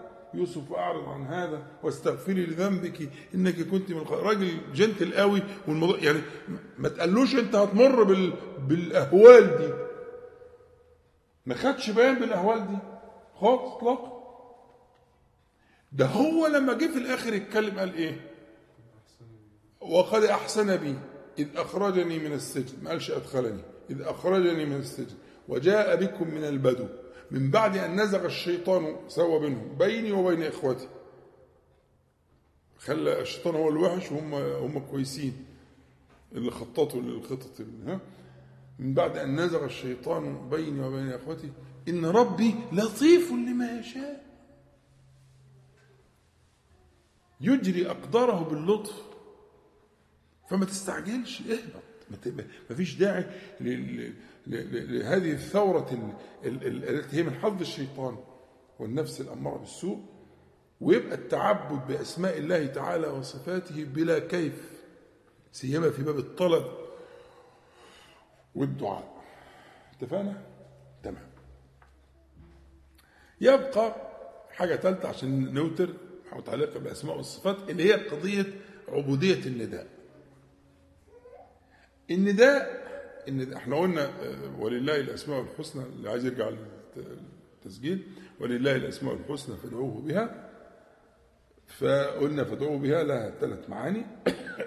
المعنى الأولاني يعني سموه بها هذا اللائق به سبحانه وتعالى. آه، وهو آه، وهو الثناء. والله تبارك وتعالى يحب الثناء ويحب التملق ها؟ ف آه، فادعوه به يعني فسموه بها بهذه الأسماء الحسنى التي اتصفت بالغاية في الحسن. دي المعنى الأول. المعنى الثاني فادعوه به يعني فاسألوه بها اللي هي التوسل. وقلنا التوسل بثلاث أشياء أعظمها وأخطرها وأرجاها وأصلها التوسل بالأسماء والصفات. عشان كده الفاتحة كلها توسل بالأسماء والصفات لغاية إياك نعبد. من أول بسم الله الرحمن الرحيم الحمد لله رب العالمين الرحمن الرحيم مالك يوم الدين. خلاص؟ القضية هنا قضية التوسل بالأسماء والصفات. وبعد كده التوسل بالإيه؟ إياك نعبد وإياك نستعين. فاذا فادعوه بها يعني فاسألوه بها توسلوا بها. اللهم إنك عفو تحب العفو ده اسمه توسل. مش كده؟ أنت لسه ما طلبتش. مش هو ده دي دي دي إذا تزاحمت الأدعية على محل واحد في لحظة لا يرد فيها الدعاء كان إيه الدعاء الفائز؟ هو ده. أرأيت لو وافقت ليلة القدر؟ ماذا أقول؟ ما قالهاش دعاء واحد. وهي أحب الخلق إليه لما عمرو بن العاص رجع من زيادة السلاسل قال له من أحب الناس إليك؟ هو كان فاكر هو له أنت ليه بقى؟ كان أسلم بقى له ثلاث شهور وعمل ما حدش عمله. كسر الدنيا في الشام. هي المشكلة الشام لغاية النهاردة. مع الروم يعني. هي هي الصراع الدائم إلى يوم القيامة هو اللي مع الروم. فعمرو بقى داهية العرب. عمل اللي ما حدش عمله فرجع بقى للنبي عليه الصلاه والسلام وكان ذات السلسلة دي كان فيها كان فيها أبو بكر وعمر. كانوا تحت قيادته. وهو كان أسلم بقى ثلاث شهور. المهم يعني فرجع طبعا يعني بشر برضه. ها؟ فبيقول للنبي عليه والسلام ده في البخاري. بيقول له إيه؟ بيقول له من أحب الناس إليك؟ قال له إيه؟ قال له عائشة. قال له قال له من الرجال. من الرجال. قال له أبوها. فطبعا إيه فهم إن هو مش كده مش زي ما كان فاهم يعني. لكن أحب الناس جميعا رجالا ونساء لقلب النبي عليه الصلاة والسلام عائشة. مظبوط. حتى أنا يوم الثلاث كنت بقول لهم في البتاع ولم تكن ولودا. مش كده؟ مش هو قال تزوجوا ال- ال- الولود الودود؟ مش كده؟ طب انت لم تكن ولودا. كانت عقيمة ما انجبت كنت في عزها. لكن ما انجبت لكن هي أحب الخلق إليه عليه الصلاة والسلام. مش عيب يعني يا جماعة. مش عيب. رجالا ونساء. فأحب الخلق إليه. بيقول يعني تقول له أنا لو أنا بدأ أقول فلم يقل الا شيء واحد. اللهم إنك عفو تحب العفو فاعف عني. أهو عفو تحب العفو دي اللي بقول لك عليه. اللي هي الإيه؟ ولله الأسماء الحسنى. فادعوه يعني فتوسلوا. ها؟ فاسألوه بها. أهي. عفو تحب العفو فاعفو الفاء فاء تفريع هم؟ فبي- بما أن الأمر كذلك وهذا يقيني وهذا اعتقادي فاعفو عنه يا رب يعفو عنا جميعا. فاهمين الفكرة؟ يبقى ولله الأسماء الحسنى فادعوه. إيه الثالثه بقى اللي إحنا عايزين نتكلم عليها دلوقتي اللي هي النداء ودي اللي إيه اللي غريبة شوية اللي غريبة شوية وأنت هتلاقي القرآن مليان كتير جدا. كل الأنبياء تقريبا كبار نوح آه، هود آه، يحيى زكريا كلهم كلهم ها؟ آه، نادوا ربهم سبحانه وتعالى بالألفاظ الصريحة وإذ نادى واذ نادى. لكن النبي بقى عليه الصلاة والسلام قال لنا إحنا إيه؟ الأمة دي. قال حديث جميل جدا ومهم جدا. هو في في رواه الترمذي بسند صحيح. يقول ألظوا بهذا الجلال والإكرام. ألظوا مادة المادة دي مادة لفظة دي معناها معناها الإقامة والديمومة وال وال وال وال وال والبقاء والثبات على الشيء. دي ما- المادة مدورها على كده. فكأنه يقول إيه عليه الصلاة والسلام؟ إلزموا هم؟ وداوموا. طب إيه فين؟ بهذا الجلال والإكرام. نداء محض. فيش في حاجة أنت ما قلتش عايز إيه وزي ما شرحنا المرة اللي فاتت قلنا الجلال ذو الجلال ذو الإكرام بيشتمل على كل الأسماء والصفات. ما علمت وما لم تعلم. ما استحضرت في قلبك وما لم تستحضر. فأنت إذا قلت يا ذا الجلال والإكرام أنت جمعت كل الأسماء والصفات. جمعتها في عبودية اسمها عبودية النداء. تنادي كما نادى آه، آه، الصالحون والأنبياء والمرسلون. تنادي كما ينادون. تنادي مناداة المحب للحبيب. مش كده؟ أنا مش عايز أقول ابيات شعريه ممكن تغير الجو شوية. اللي هي بقى إيه بتاعت الايه البشر لما يحب إيه بس عايز يجيب اسم أو يقول بس ينادي كده وخلاص. بس مش مش هبوظ الجو وتجيب الكلمتين دول. خليها في وقت تاني. لأن لكن فعلا دي موجودة في الفطرة البشرية. إن الواحد لما بيحب حد أو يحب حاجة ممكن يبقى عايز يناديها بس كده يذكرها. فذكر الاسم ها ومناداة الاسم من محبوبات القلب.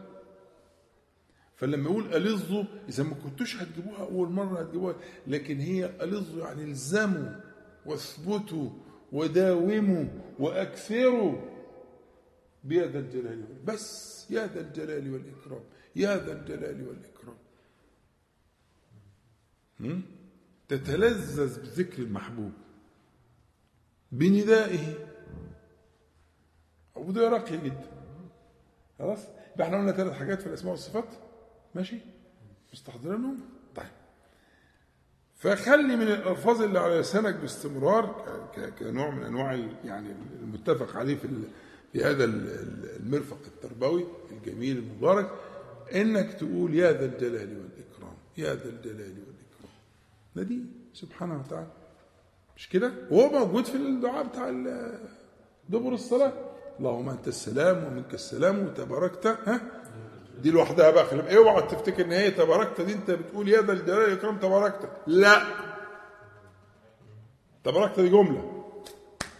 جملة لها معنى مستقل وشرحناه المرة اللي فاتت. لكن يا ذا الجلال والإكرام هي دي هي دي اللي بقول لك عليها. الظ دي.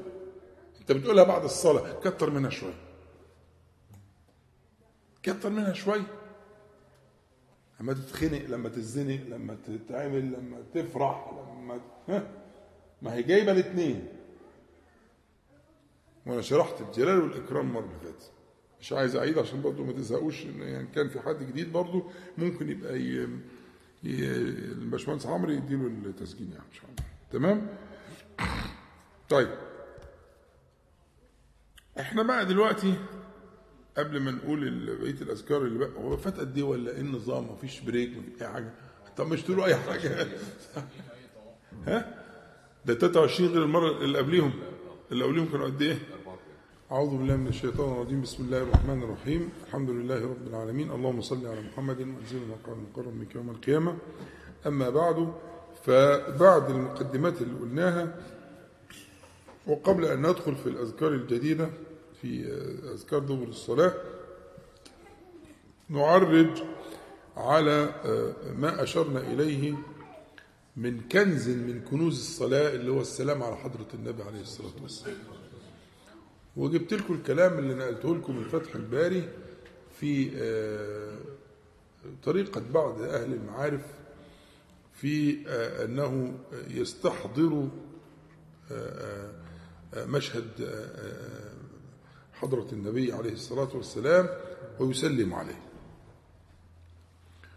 وإن قضية السلام دي قلت لك مرتبطة ببعض ال- ال- المعاني منها من المعاني المهمة معنى آه، متواتر. وعبد الحي الكتاني آه، الشيخ آه، ذكر أن هذا أمر متواتر وهو حياة الأنبياء في قبورهم. أن حياة الأنبياء في قبورهم أمر متواتر بل هو بالقياس الأولى هم أولى من الشهداء. فقد ثبتت حياة الشهداء بالقرآن الكريم. مرتين في موضعين. تمام؟ فهم أولى من, من, من, من بقياس الأولى هم أولى من الشهداء بهذه. ولكنها حياة برزخية تليق بهم. وقد ثبت في الأحاديث الصحيحة أنهم آه، يصلون في قبورهم. يصلون في قبورهم. ذكرت لك هذا آه، في ال- في القراءة الماضية وقلت لك آه، أنا عايزك تستحضر الكلام ده لأنه إن الله قد حرم على الأرض أن تأكل أجساد الأنبياء. وهم كالشهداء بل هم خير من الشهداء وأعلى رتبة وأفضل منزلة وبالتالي لهم الحظ الأوفى. فإذا قلت السلام عليك أيها النبي قد صح في الحديث أن الله تعالى وكل آه، ملكا بأسماع الخلق فيبلغه عليه الصلاة والسلام السلام.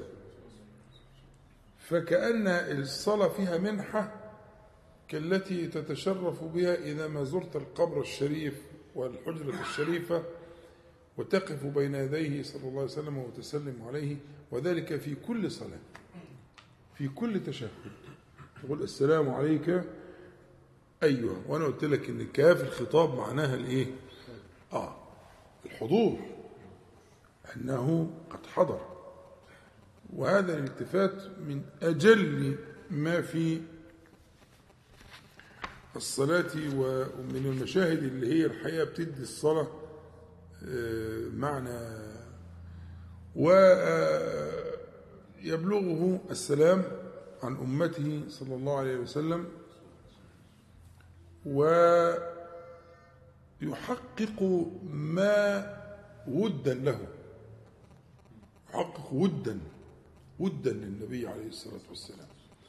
فقد صح أن النبي عليه الصلاة والسلام قال وددت أن لو رأينا إخواننا. فقالوا أولسنا إخوانك يا رسول الله؟ قال أنتم أصحابي. ولكن إخواننا أناس يأتون من بعدي يود أحدهم أن لو رآني بأهله وماله أو كما قال عليه الصلاة والسلام. فبلوغ السلام ممن جاء بعد النبي عليه الصلاة والسلام إنه يحقق وده فيأتيه السلام من فلان ابن فلان آه، يسلم على النبي عليه الصلاة والسلام و آه، المسلمون كثر والمصلون كثر وتأتيه ويأتيه السلام في كل آه، لحظة من من المسلمين ومن المؤمنين تحمله الملائكة إليه. ويكافأ المرء بذلك منه صلى الله عليه وسلم. وإحنا طبعا آه، تذكرون قلنا معنى السلام عليك. السلام عليك. والسلام اسم اسم الله تعالى. وفي الحديث الصحيح في البخاري أن النبي عليه الصلاة والسلام آه، قال لا تقولوا السلام على الله فإن الله هو السلام. ولكن قولوا فكل ما عدا الله تبارك وتعالى يسلم عليه بسم الله تعالى السلام. أما الله فكانت التحيات التي درسناها في المرة الماضية وبالتالي هذا المعنى مع ما فيه من معنى الصلاة عليه صلى الله عليه وسلم أما الصلاة عليه فهي دعاء. ها؟ اللهم صل على محمد صلى الله عليه وسلم هو دعاء الصلاة عليه صلى الله عليه وسلم دعاء بالرفعة وبما يليق بمقامه صلى الله عليه وسلم آه، تسليما كثيرا. فالسلام شيء والصلاة شيء وكلاهما في الصلاة وكلاهما يحمل إليه صلى الله عليه وسلم. ففي الحديث الشهير الم- المشهور إن من أفضل أيامكم يوم الجمعة. فأكثروا من الصلاة علي فيه فإن صلاتكم معروضة علي. أي نص واضح للشمس فأكثروا وكلما أكثرتم طيب تعرض عليه طيب ربما يكون ذلك تمهيدا لنيل شفاعته صلى الله عليه وسلم. تدخل أنت في قوائم الإيه؟ في قوائم أهل الشفاعة. فاكثروا فلما البخل؟ صلى الله عليه وسلم. وزي ما قلت لكم ضربت لكم الأمثلة قبل كده. آه، بتجربتي أنا الشخصية مع بعض ال ال الشباب اللي زي حضراتكم كده. و آه، آه، وبأبي رضي الله عنه.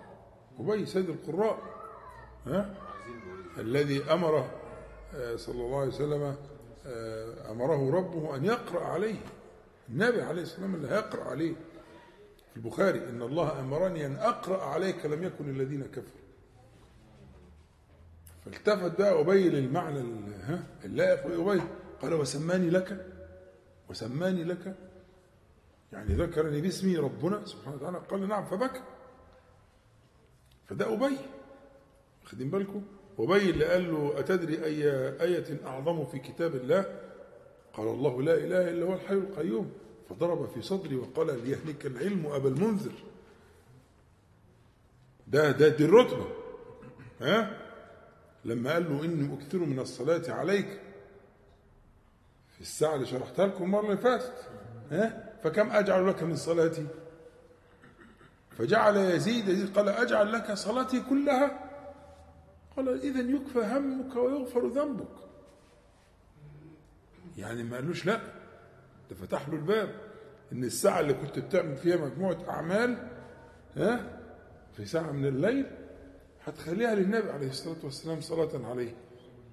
خلاص يكفى همك ويغفر ذنبك. طب إيه إحنا قاعدين بنعمل إيه؟ إحنا قاعدين بنعمل إيه؟ المفروض ندخل ورد الصلاة على النبي عليه الصلاة والسلام. بعد كده بقى لو اتكلمنا على الصلاة في في ها؟ يبقى ندخل تفريج الكروب اهو. مش كده ولا إيه؟ ده بالنص. مش الهم اهو هو في أكتر من هموم. ها؟ وذنوب ومفيش أكتر من ما عندناش أكتر من الاثنين هموم وذنوب ما هو جاب الحاجتين دول عشان يخلص لك. انت إيه اللي إيه ما الذي اثقلك اهلك ها؟ هم وذنب. مظبوط؟ هم وذنب. الذنب ده بيبقى وراك زي الذنب كده في الحيوان. ها؟ والهم ده اللي جاي. ما هي دي لا خوف عليهم ولا هم يحزنون. هي هي.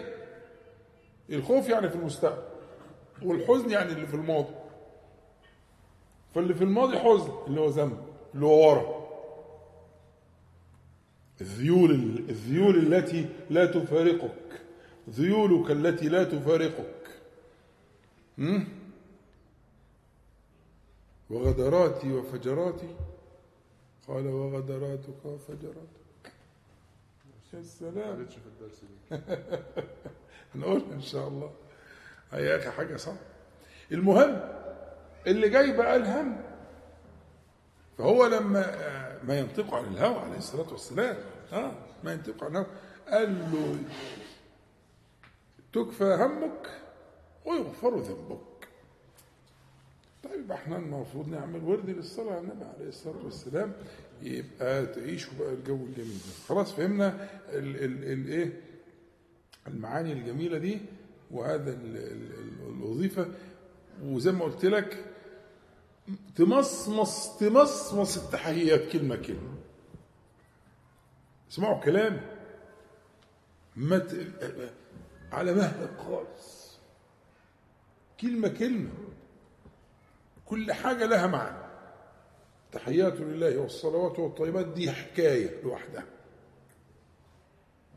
ثلاث أوصاف لثلاث ألوان من العبادات؟ تحيات الأفعال والأعمال. الصلوات القوليات واللسانيات. والطيبات الأموال والنفقات. كلها لله. بالألف واللام كده. دي حكاية لوحدها. وبعدين تخش بقى الجنة. هم؟ السلام عليك. أيها النبي ورحمة الله وبركاته. لا مش عايز يسيبها دي. مش عايز يسيبها. عايز يرجع لو يرفع يرجع لها كان يرجع لها بس خلاص بتعدي. وبعدين السلام علينا. شرحنا مش عيد بقى لو المرة اللي فاتت ها؟ ارجع للتسجيل عشان تستفيد بالإيه؟ تستحضر المعاني دي. تمام يا شباب؟ طيب آه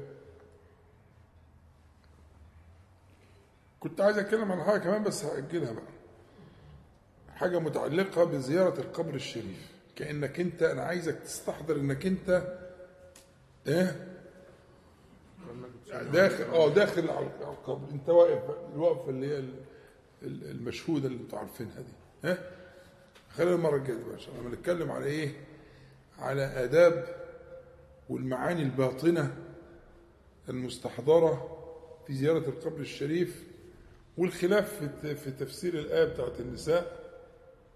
ولو أنهم إذ ظلموا أنفسهم جاءوك فاستغفروا الله واستغفر لهم الرسول لوجدوا الله توابا رحيما. والخلاف فيها ومعانيها يعني هو موضوع كله على بعضه كده نحققه إن شاء الله ونقول لكم الايه كلام أهل السنة فيه من غير إفراط ولا تفريط بس خليها في وقتها. بس إن شاء الله خلينا نرجع عشان إيه؟ نلحق نقول حاجة جديدة النهارده. إن شاء الله. إحنا قلنا حاجات جديدة بس كلها تكميلية للإيه؟ للكلام اللي اتقال فاتت لأن النهارده بقى إن شاء الله آه، ده قلنا حديث ثوبان ده أول مرة. اللي هو قلنا اللي هو ثوبان حديث إيه؟ آه، آه، كان إذا انصرف من صلاته صلى الله عليه وسلم استغفر الله ثلاثة ثم قال اللهم أنت السلام ومنك السلام. تباركت يا ذا الجلال والإكرام. عندنا حديث برضه مهم وقيم جدا اللي هو حديث معاذ. معاذ وده حديث صحيح عند أبي داود والنسائي وغيرهما وأن رسول الله صلى الله عليه وسلم أخذ بيده وقال يا معاذ والله بالكسر. إني لأحبك. خدت بالك؟ أنا ليا وقفتين الوقفة الأولانية في قوله أخذ بيده. أنا بركز على دي قوي يا أخوانا عشان أنتوا دعاء إلى الله تعالى. أنتوا دعاء إلى الله تعالى. بلاش الإيه؟ البداوة والجفاوة. اسمعوا كلامي. المتدين مش لازم يكون يعني غليظ وجافي. أ- أ- أ- أدي هي والحديث صحيح. أخذ بيده. ما كانش مش مش مصفح مش مش مش قبل ما أسلم عليه لا. ده موضوع تاني غير المصافحه دي مش مصافحه ما تفهمهاش مصافحه أخذ بيده. وقال والله يا معاذ والله إني لأحبك. خلاص؟ عايزك تذكر معايا قبل كده الحديث اللي بتقول لك بتاع حديث عبد الله بن مسعود اللي عند البخاري. اللي بيقول علمني رسول الله صلى الله عليه وسلم التشهد. فكده أنا قلت إيه؟ وكفي بين كفيه. طب ما كانش مصافحة برضه. إخوانا افهموا. ده معاذ وده ابن مسعود. دول هؤلاء المقربون منه عليه الصلاة والسلام. بيعمل كده ليه؟ في حاجات كيمياء بتوصل بالشكل ده في مشاعر بتوصل بالطريقة دي في معاني.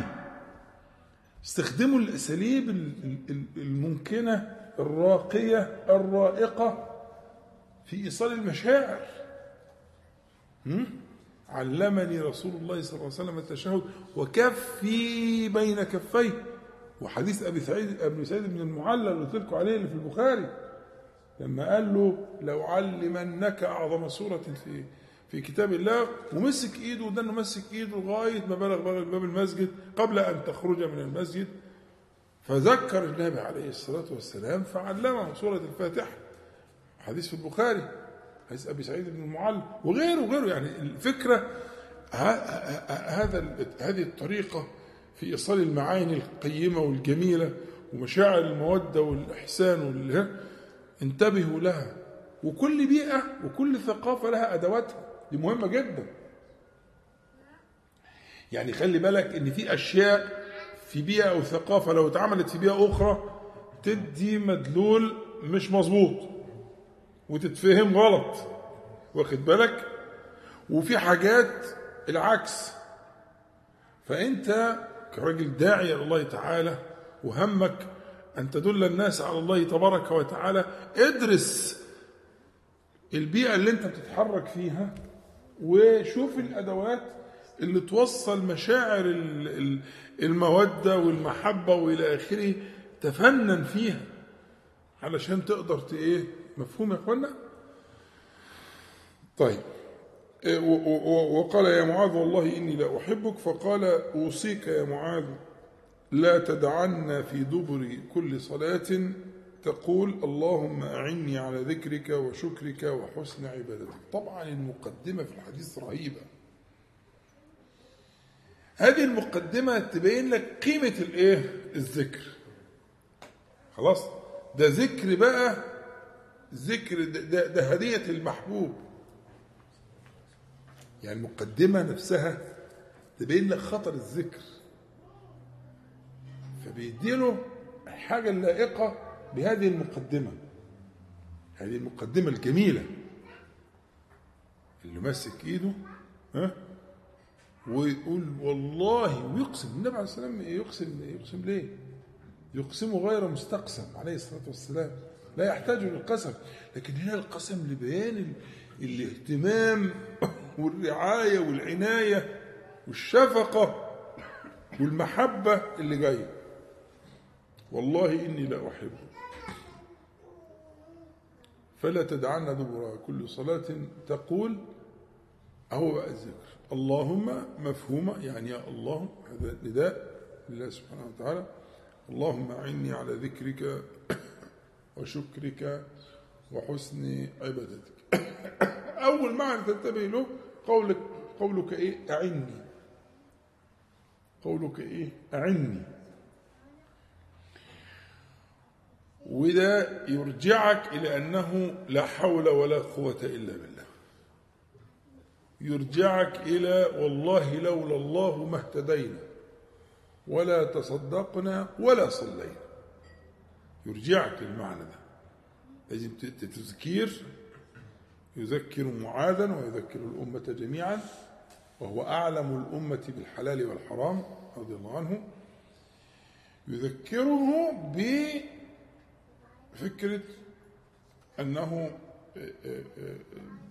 يعني بغير عون الله تعالى لا يكون. اللهم أعني. خلاص؟ ويذكرنا بقول النبي صلى الله عليه وآله وسلم آه، لابن ربيعة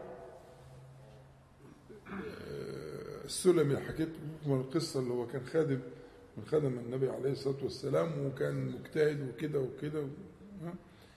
آه، ربيعة السلمي. فلما قال له آه، أسألني فقال له المهم في الآخر فإيه آه، قال له أسألك مرافقتك في الجنة فقال له إيه؟ أعني على نفسك بكثرة السجود. فهي فكرة أعني يعني إيه؟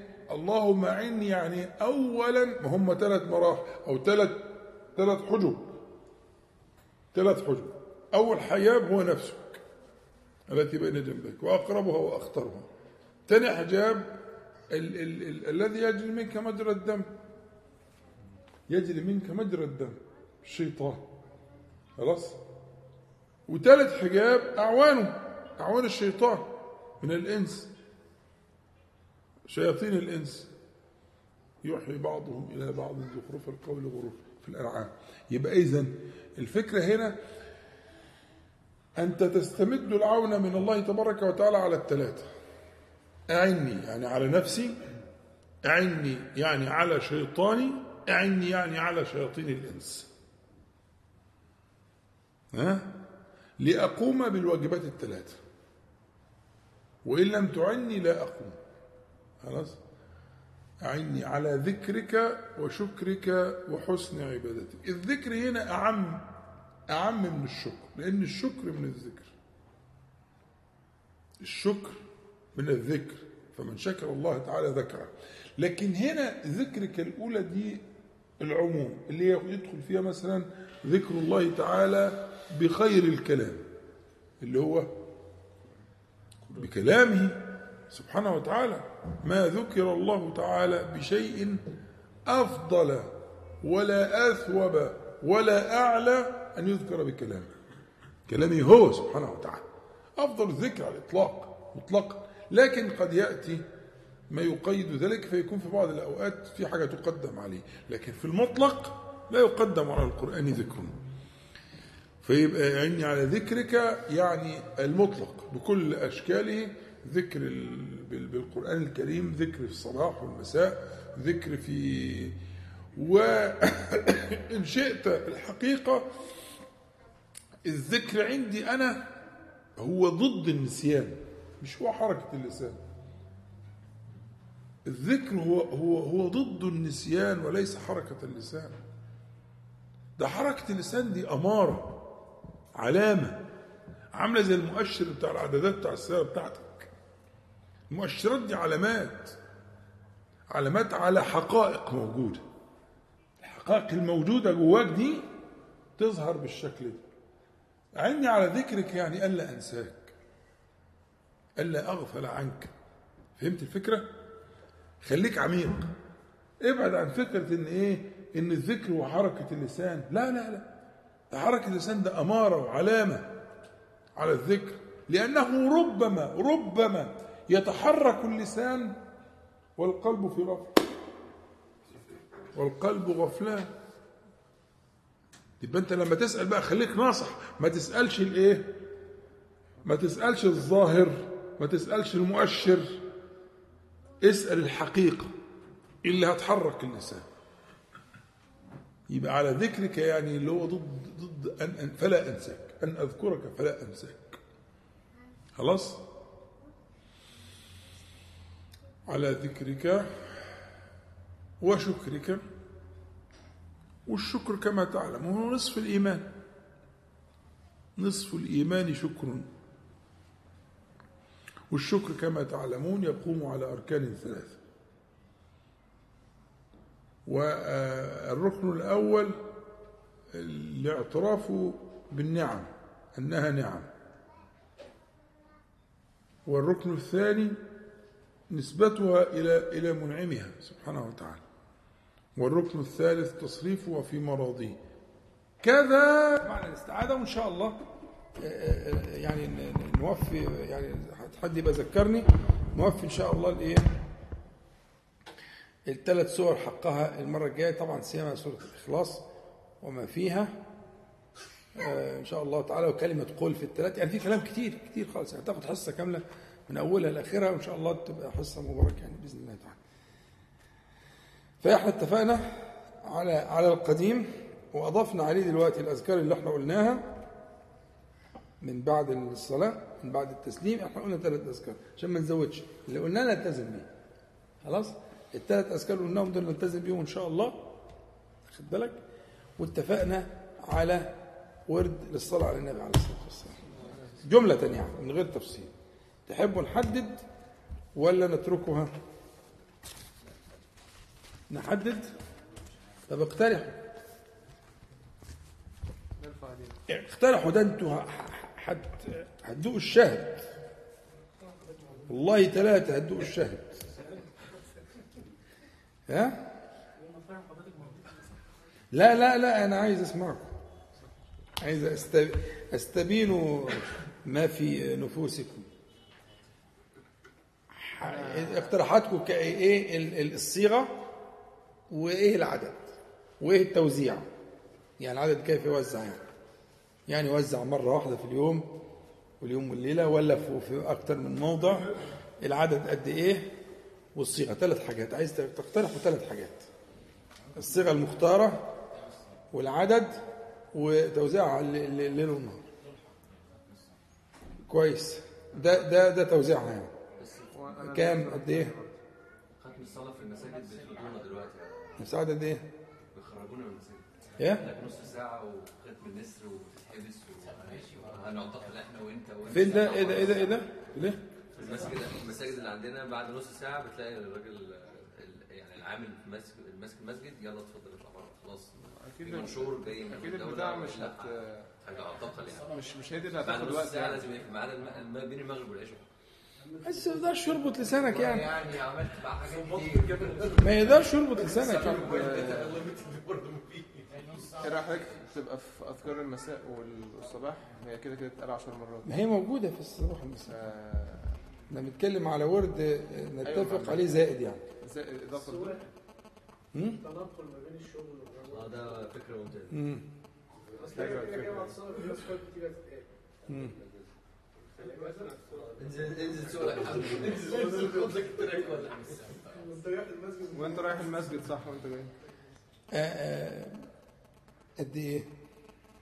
أعتقد أقل واحد بيسوق تلت ساعة واحد هي على حسب الصيغة برضه عشان الصيغة تفرق كتير. طيب الص- الصيغة اللي بيقولها محمد قد إيه؟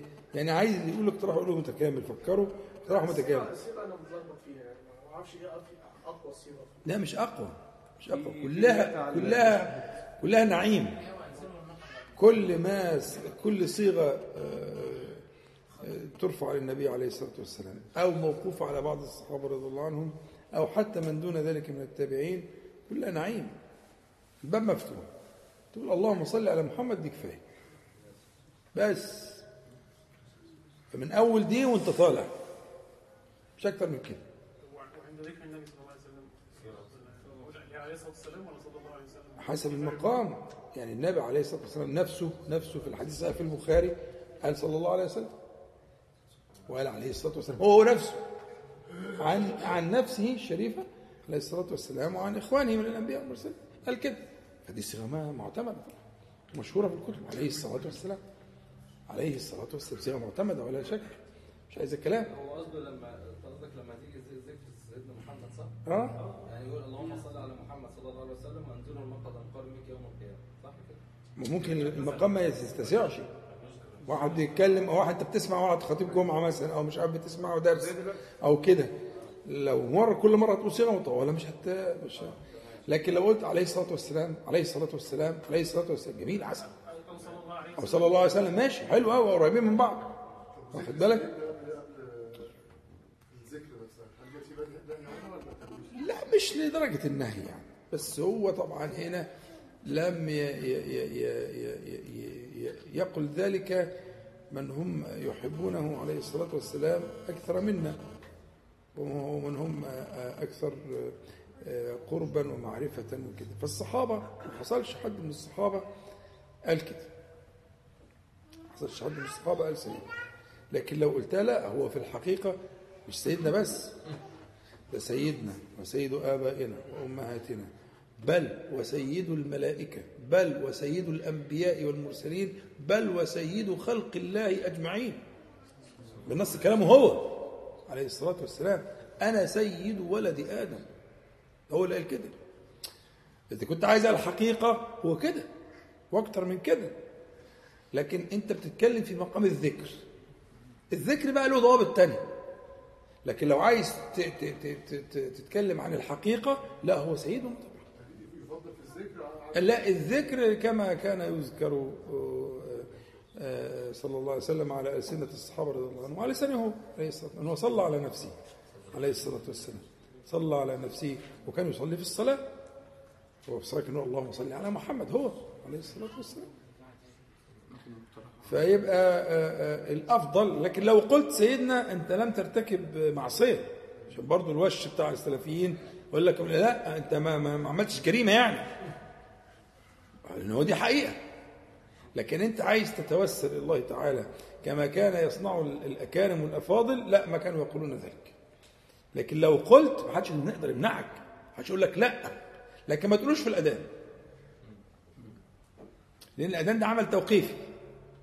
لا هنزود ولا هنقلل. لكن تقوله بينك وبين نفسك أو تقوله في الذكر أو تقوله في الدرس أو تقوله لا طبعا سيدنا وسيد أبائنا وأمهاتنا. صلى الله عليه وسلم مش عايز الكلام. فعايزين الاعتدال في المسألة يعني. آه. لكن عايز تتعبد بالذكر لا تعبد كما كانوا يتعبدون. آه. فشوفوا اقترحوا حاجة ونلتزم بيها. الموضوع سهل يعني. ممكن نقول أقل سيرة صلى الله عليه وسلم. ونخليها برضو مرة مثلا من 100 150 مرة. بس تبقى نضمن يوميا يعني لازم نيجي الأسبوع الجاي ما يفوتناش ولا يوم. إيه توزعها إزاي على اليوم والليلة؟ يعني تتقال ورا بعضها بقى مرة واحدة بقى الواحد مرة واحدة. اقترح 10 10 10 مرات في اليوم آه، الذهاب والإياب من كل صلاة. مش هننسى. يعني البيت المسجد. آه وايابا نبدا بالذكر لحد كل باب المسجد. وإحنا طالعين من باب المسجد لحد الوصول للبيت نبدأ الذكر. بس ده ما يجيش على أذكار ال الذهاب المسجد. أذكار المسجد ده ما هنقولها إن شاء الله فيها. وإحنا طالعين أنا بقى ذكر الخروج في طريق البيت طيب. طيب ده اقتراح. العد اللي هو أعداد الكبيرة؟ الأعداد الكبيرة هتستعين بعداد يعني سبحة أو كده. لو لو لو أنت عدد كبير طبعا عدد كبيرة آه، عشان بس سبحان الله كلمة واحدة لكن لو تبقى الصيغة طويلة شوية يعني لا إله إلا الله وحده لا شريك له له الملك وله الحمد يحيي ويميت وهو على كل شيء قدير. لو حبيت تعدهم آه، 100 على إيدك هتتلخبط هيجي لك حاجة تشغلك. لكن تقول سبحان الله 100 مرة سهل. سبحان الله بحمده دي بنقولها كل يوم. سهل. على الإيد الواحدة سهلة جدا. قريب. لكن لما تقول الذكر الثاني ده 100 مرة فالذكر لما بيطول تكراره عايز مساعدة بقى. لازم تطلع العداد تطلع السبحه وتعد. والسبحه أمر مشروع ومباح يعني ها؟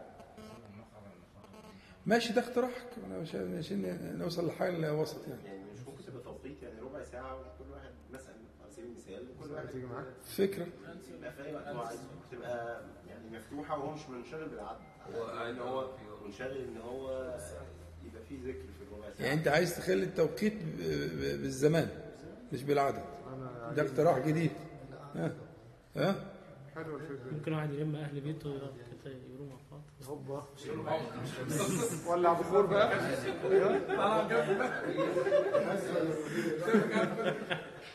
لا اقتراحات الشيخ محمد. لا وبالذات واهل بيته عبارة عن ما شاء الله الثلاثه هيخلوهم يذكروا ربنا بما يعني بمنتهى التركيز والشهود والحضور. آه ما شاء الله قدر بالله الثلاثه في سن واحد. في حاجة لا طبعا ده يعني عايزة عايزة شروط خاصة. يعني يعني عايزه يعني البيت يكون آه آه، العيال كبرت شوية بتاع لكن الأطفال الصغيرين ده طبعا. يفتح دي بقى ربنا؟ يعني إحنا يعني نسيبها. سيبها كده. ده اقتراح. عليك ده اقتراح. ما ها؟ نقيدهاش يعني. ما نقيدهاش. طب هتحاسب نفسك إزاي؟ أنت هتحاسب نفسك إزاي لو ما قيدتهاش؟ هتقول أنا كده عملت وما عملتش كده عملت نص عملت ربع هتعملها إزاي؟ يعني استشعر نفسي كده إن أنا أحس إن أنا آه، كل يوم قال كمية. يعني أحسها أحسها ده الاهم ان أنا أحسها. تحسها من غير عدد يعني. آه، يعني أحس إن النهارده أنا صليت على سيدنا النبي. بس ال- ال- المشروع في الأذكار غالبا بأعداد. آه. يعني التسبيحات. آه. والصلاة صلى عليه عشرة. في الصباح والمساء. مع عشرة بالنص كده. فانت هتلاقي كل أذكار الصباح والمساء ودبر الصلوات كلها مقيدة بعدد. ده 33 ده أربعة ده ثلاثة ده كذا إلى آخره. ده سبعة. حسبي الله لا إله إلا إلى آخره. يعني الفكرة إنه فكرة العدد داخلة دخول أصيل في التربية. بس ده فأنت لو. يعني إنك أنت تضيع تضيع العدد أنت كأنك آه، هتموع القضية وهتهرب من نفسك. فاحنا عايزين نتأسى بالموجود الموجود إن في أعداد. بس تلزم نفسك إلزام خاص يعني. ده مش تشريع ده إلزام خاص. إنك أنت عشان تبقى في همتك عالية وتنجزه. ففكرة ع- يعني التحديد هو هو هو تحديد بالوقت فكرة. بس هي برضو أنت, انت عملت لها حد. عملت لها حد. كويس ما أنا قلت فكرة في ربع ساعة ماشي. هيبقى في فلك. يعني أنت لو قعدت مثلا عشر مرات ربع ساعة ت- تصلي على النبي عليه الصلاة والسلام هتلاقي العدد متقارب جدا في العشر مرات.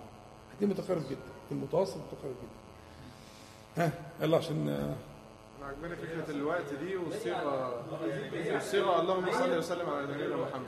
100 في 100 100 للصيغه الابراهيميه كل يوم لا الصيغه الابراهيميه بص اختلاف الهمم هي هيختلف يا دكتور طب أنا أقول لكم حاجة.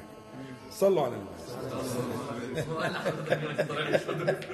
بالعكس ده العصف الذهني ده جميل وتربيه وثقافه إحنا محتاجينها للأسف مش موجود ها؟ ال best practice عندنا ناس اللي عدت عملت دي إحنا آه، آه، نتوسع في موضوع الصيغة. بمعنى نسيب الصيغة لكل واحد فيكم براحتكم. خلي الصيغة متفاوتة. مفيش مشكلة. بس الصيغه المرة كذا. يعني صلى الله عليه وسلم دي مرة مثلا. اللهم صل على محمد النبي وأزواجه وأمهات المؤمنين وذريته واهل بيته كما صليت على إبراهيم إنك حميد مجيد. دي مرة. إذا خدت دي. اللهم صل على محمد وأنزل المقعد المقرب منك يوم القيامة. دي مرة. خلاص؟ اللهم صل على محمد وعلى محمد صلاة إبراهيم. دي مرة. إلى اخره أنت حر. بس اسمها الوحدة بتاعتك المرة. اختار النظام. فأنا هسيب لك أنت اختيار الإيه؟ الصيغه تمام؟ وهطلب منك حاجتين. اولا العدد. عايزين نتفق على العدد لأن العدد هيرفع همتك جدا. وإن شاء الله يعني فالعدد أنا شايف إنه ما يقلش عن 100 خد صيغه بسيطة. سهلة. بس عود نفسك إنك تصلي على النبي عليه الصلاة والسلام 100 مرة. توزيعهم أنت حر فيه. بس إلزم نفسك أنا رأيي إنك لو وزعت ال 100 دول على مثلا خمس مرات يعني 5 في 20 ب 100 هتلاقي المسألة سهلة جدا. عايز أس- عملتهم على مقعدين برضو كويس.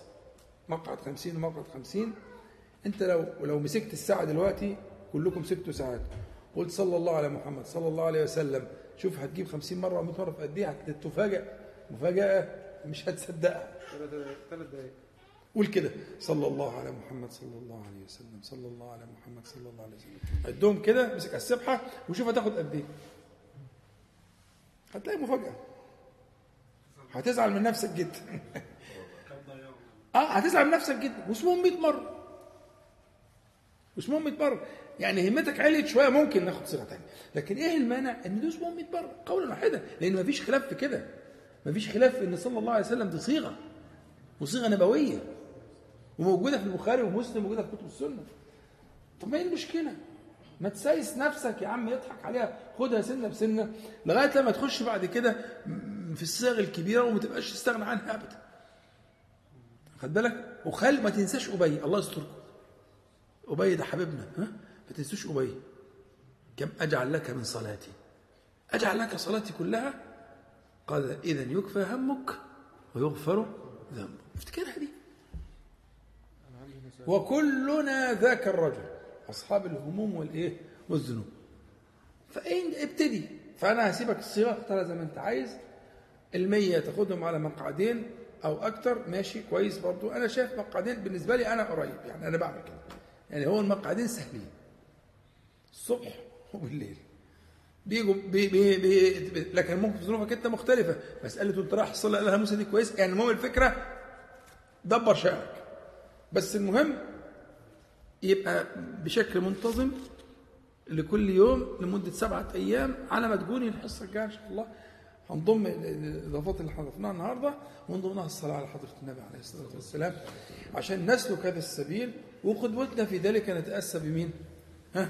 بأبي اوعوا تنسوا أبي اسمعوا كلام اوعوا تنسوا أبي ها؟ الساعة دي كان هي أصلا مثلا تلت آخر مثلا من الليل مثلا أو قبل آه الساعة دي كانت في, في آخر الليل لأن لها قصة تانية لما كان النبي عليه الصلاة والسلام يقول يقول جاءت الراجفة تتبعها الرادفة جاء الموت بما فيه أي- أيقظوا صاحبات ال- ال- ال- كان آخر مكان. فكان كان بيسمعه عليه الصلاة والسلام كان سيدنا أبي يسمعه لأنه كان في المسجد.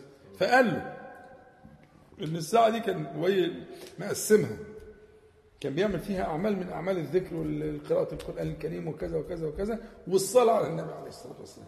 فبيستشير النبي, النبي عليه الصلاة والسلام يخلي الصلاة قد إيه من المجموع ده؟ لكن ما استبدلش النص الربع التلت التلتين ثلاث تلات قال له آه ثلاث تبقى القضية آه تبقى الساعة دي كلها آه للص- للصلاة على النبي صلى الله عليه وسلم. ففرغها من عبادات أخرى كانت عبادات موجودة. وخلى عبادات في وقت تاني بس الساعة الشريفة دي خليها يعني وذلك أقول لك خد أبي قدوه احسن حد فينا يبلغ ده. يبقى خلاص بي بي بي في ساعة عنده من ساعة مش معناها 60 دقيقة. ها؟ ما لبثوا غير ساعة ساعة معناها زمان يعني مع معلوم. فتبقى الساعة دي الساعة دي تبقى بتاعت الصلاة هتغيرنا. صحيح. مش عايزة كلام. بركة آه، الصلاة على النبي عليه الصلاة والسلام. حد عايز عنده حاجة تاني؟ اتفقنا؟ خلاص إن شاء الله نبدأ من الذي؟ ربنا يتقبل منا ها؟ تجيب المية. الطريق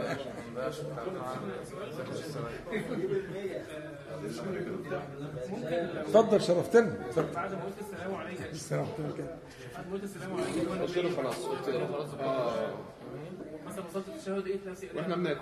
ليه ما كده ما تعيدهاش ما عشان كنت حذاري ليه بقى؟ لا غلط. مش من السنة طبعا. ده ده فتح باب اسمه باب الوسواس فشرفتنا ألف سلام عليكم ورحمه الله وبركاته المرة دي كان في حضور نصف. عليكم ورحمه الله وبركاته حصلت البركة. حصلت البركة. ألف سلام عليكم ورحمه الله وبركاته كان في نصف حضور ربع حضور لا أنا ما كده ما كده أنا هعيدها تاني. حصلت الف بركه عليكم السلام وبركاته. شرفتنا ببدا مقفول خالص هي عدت وخلاص اندم بقى. حاول في اللي جاي تحقق في اللي جاي. لكن حذاري من ال- حذاري. نعم.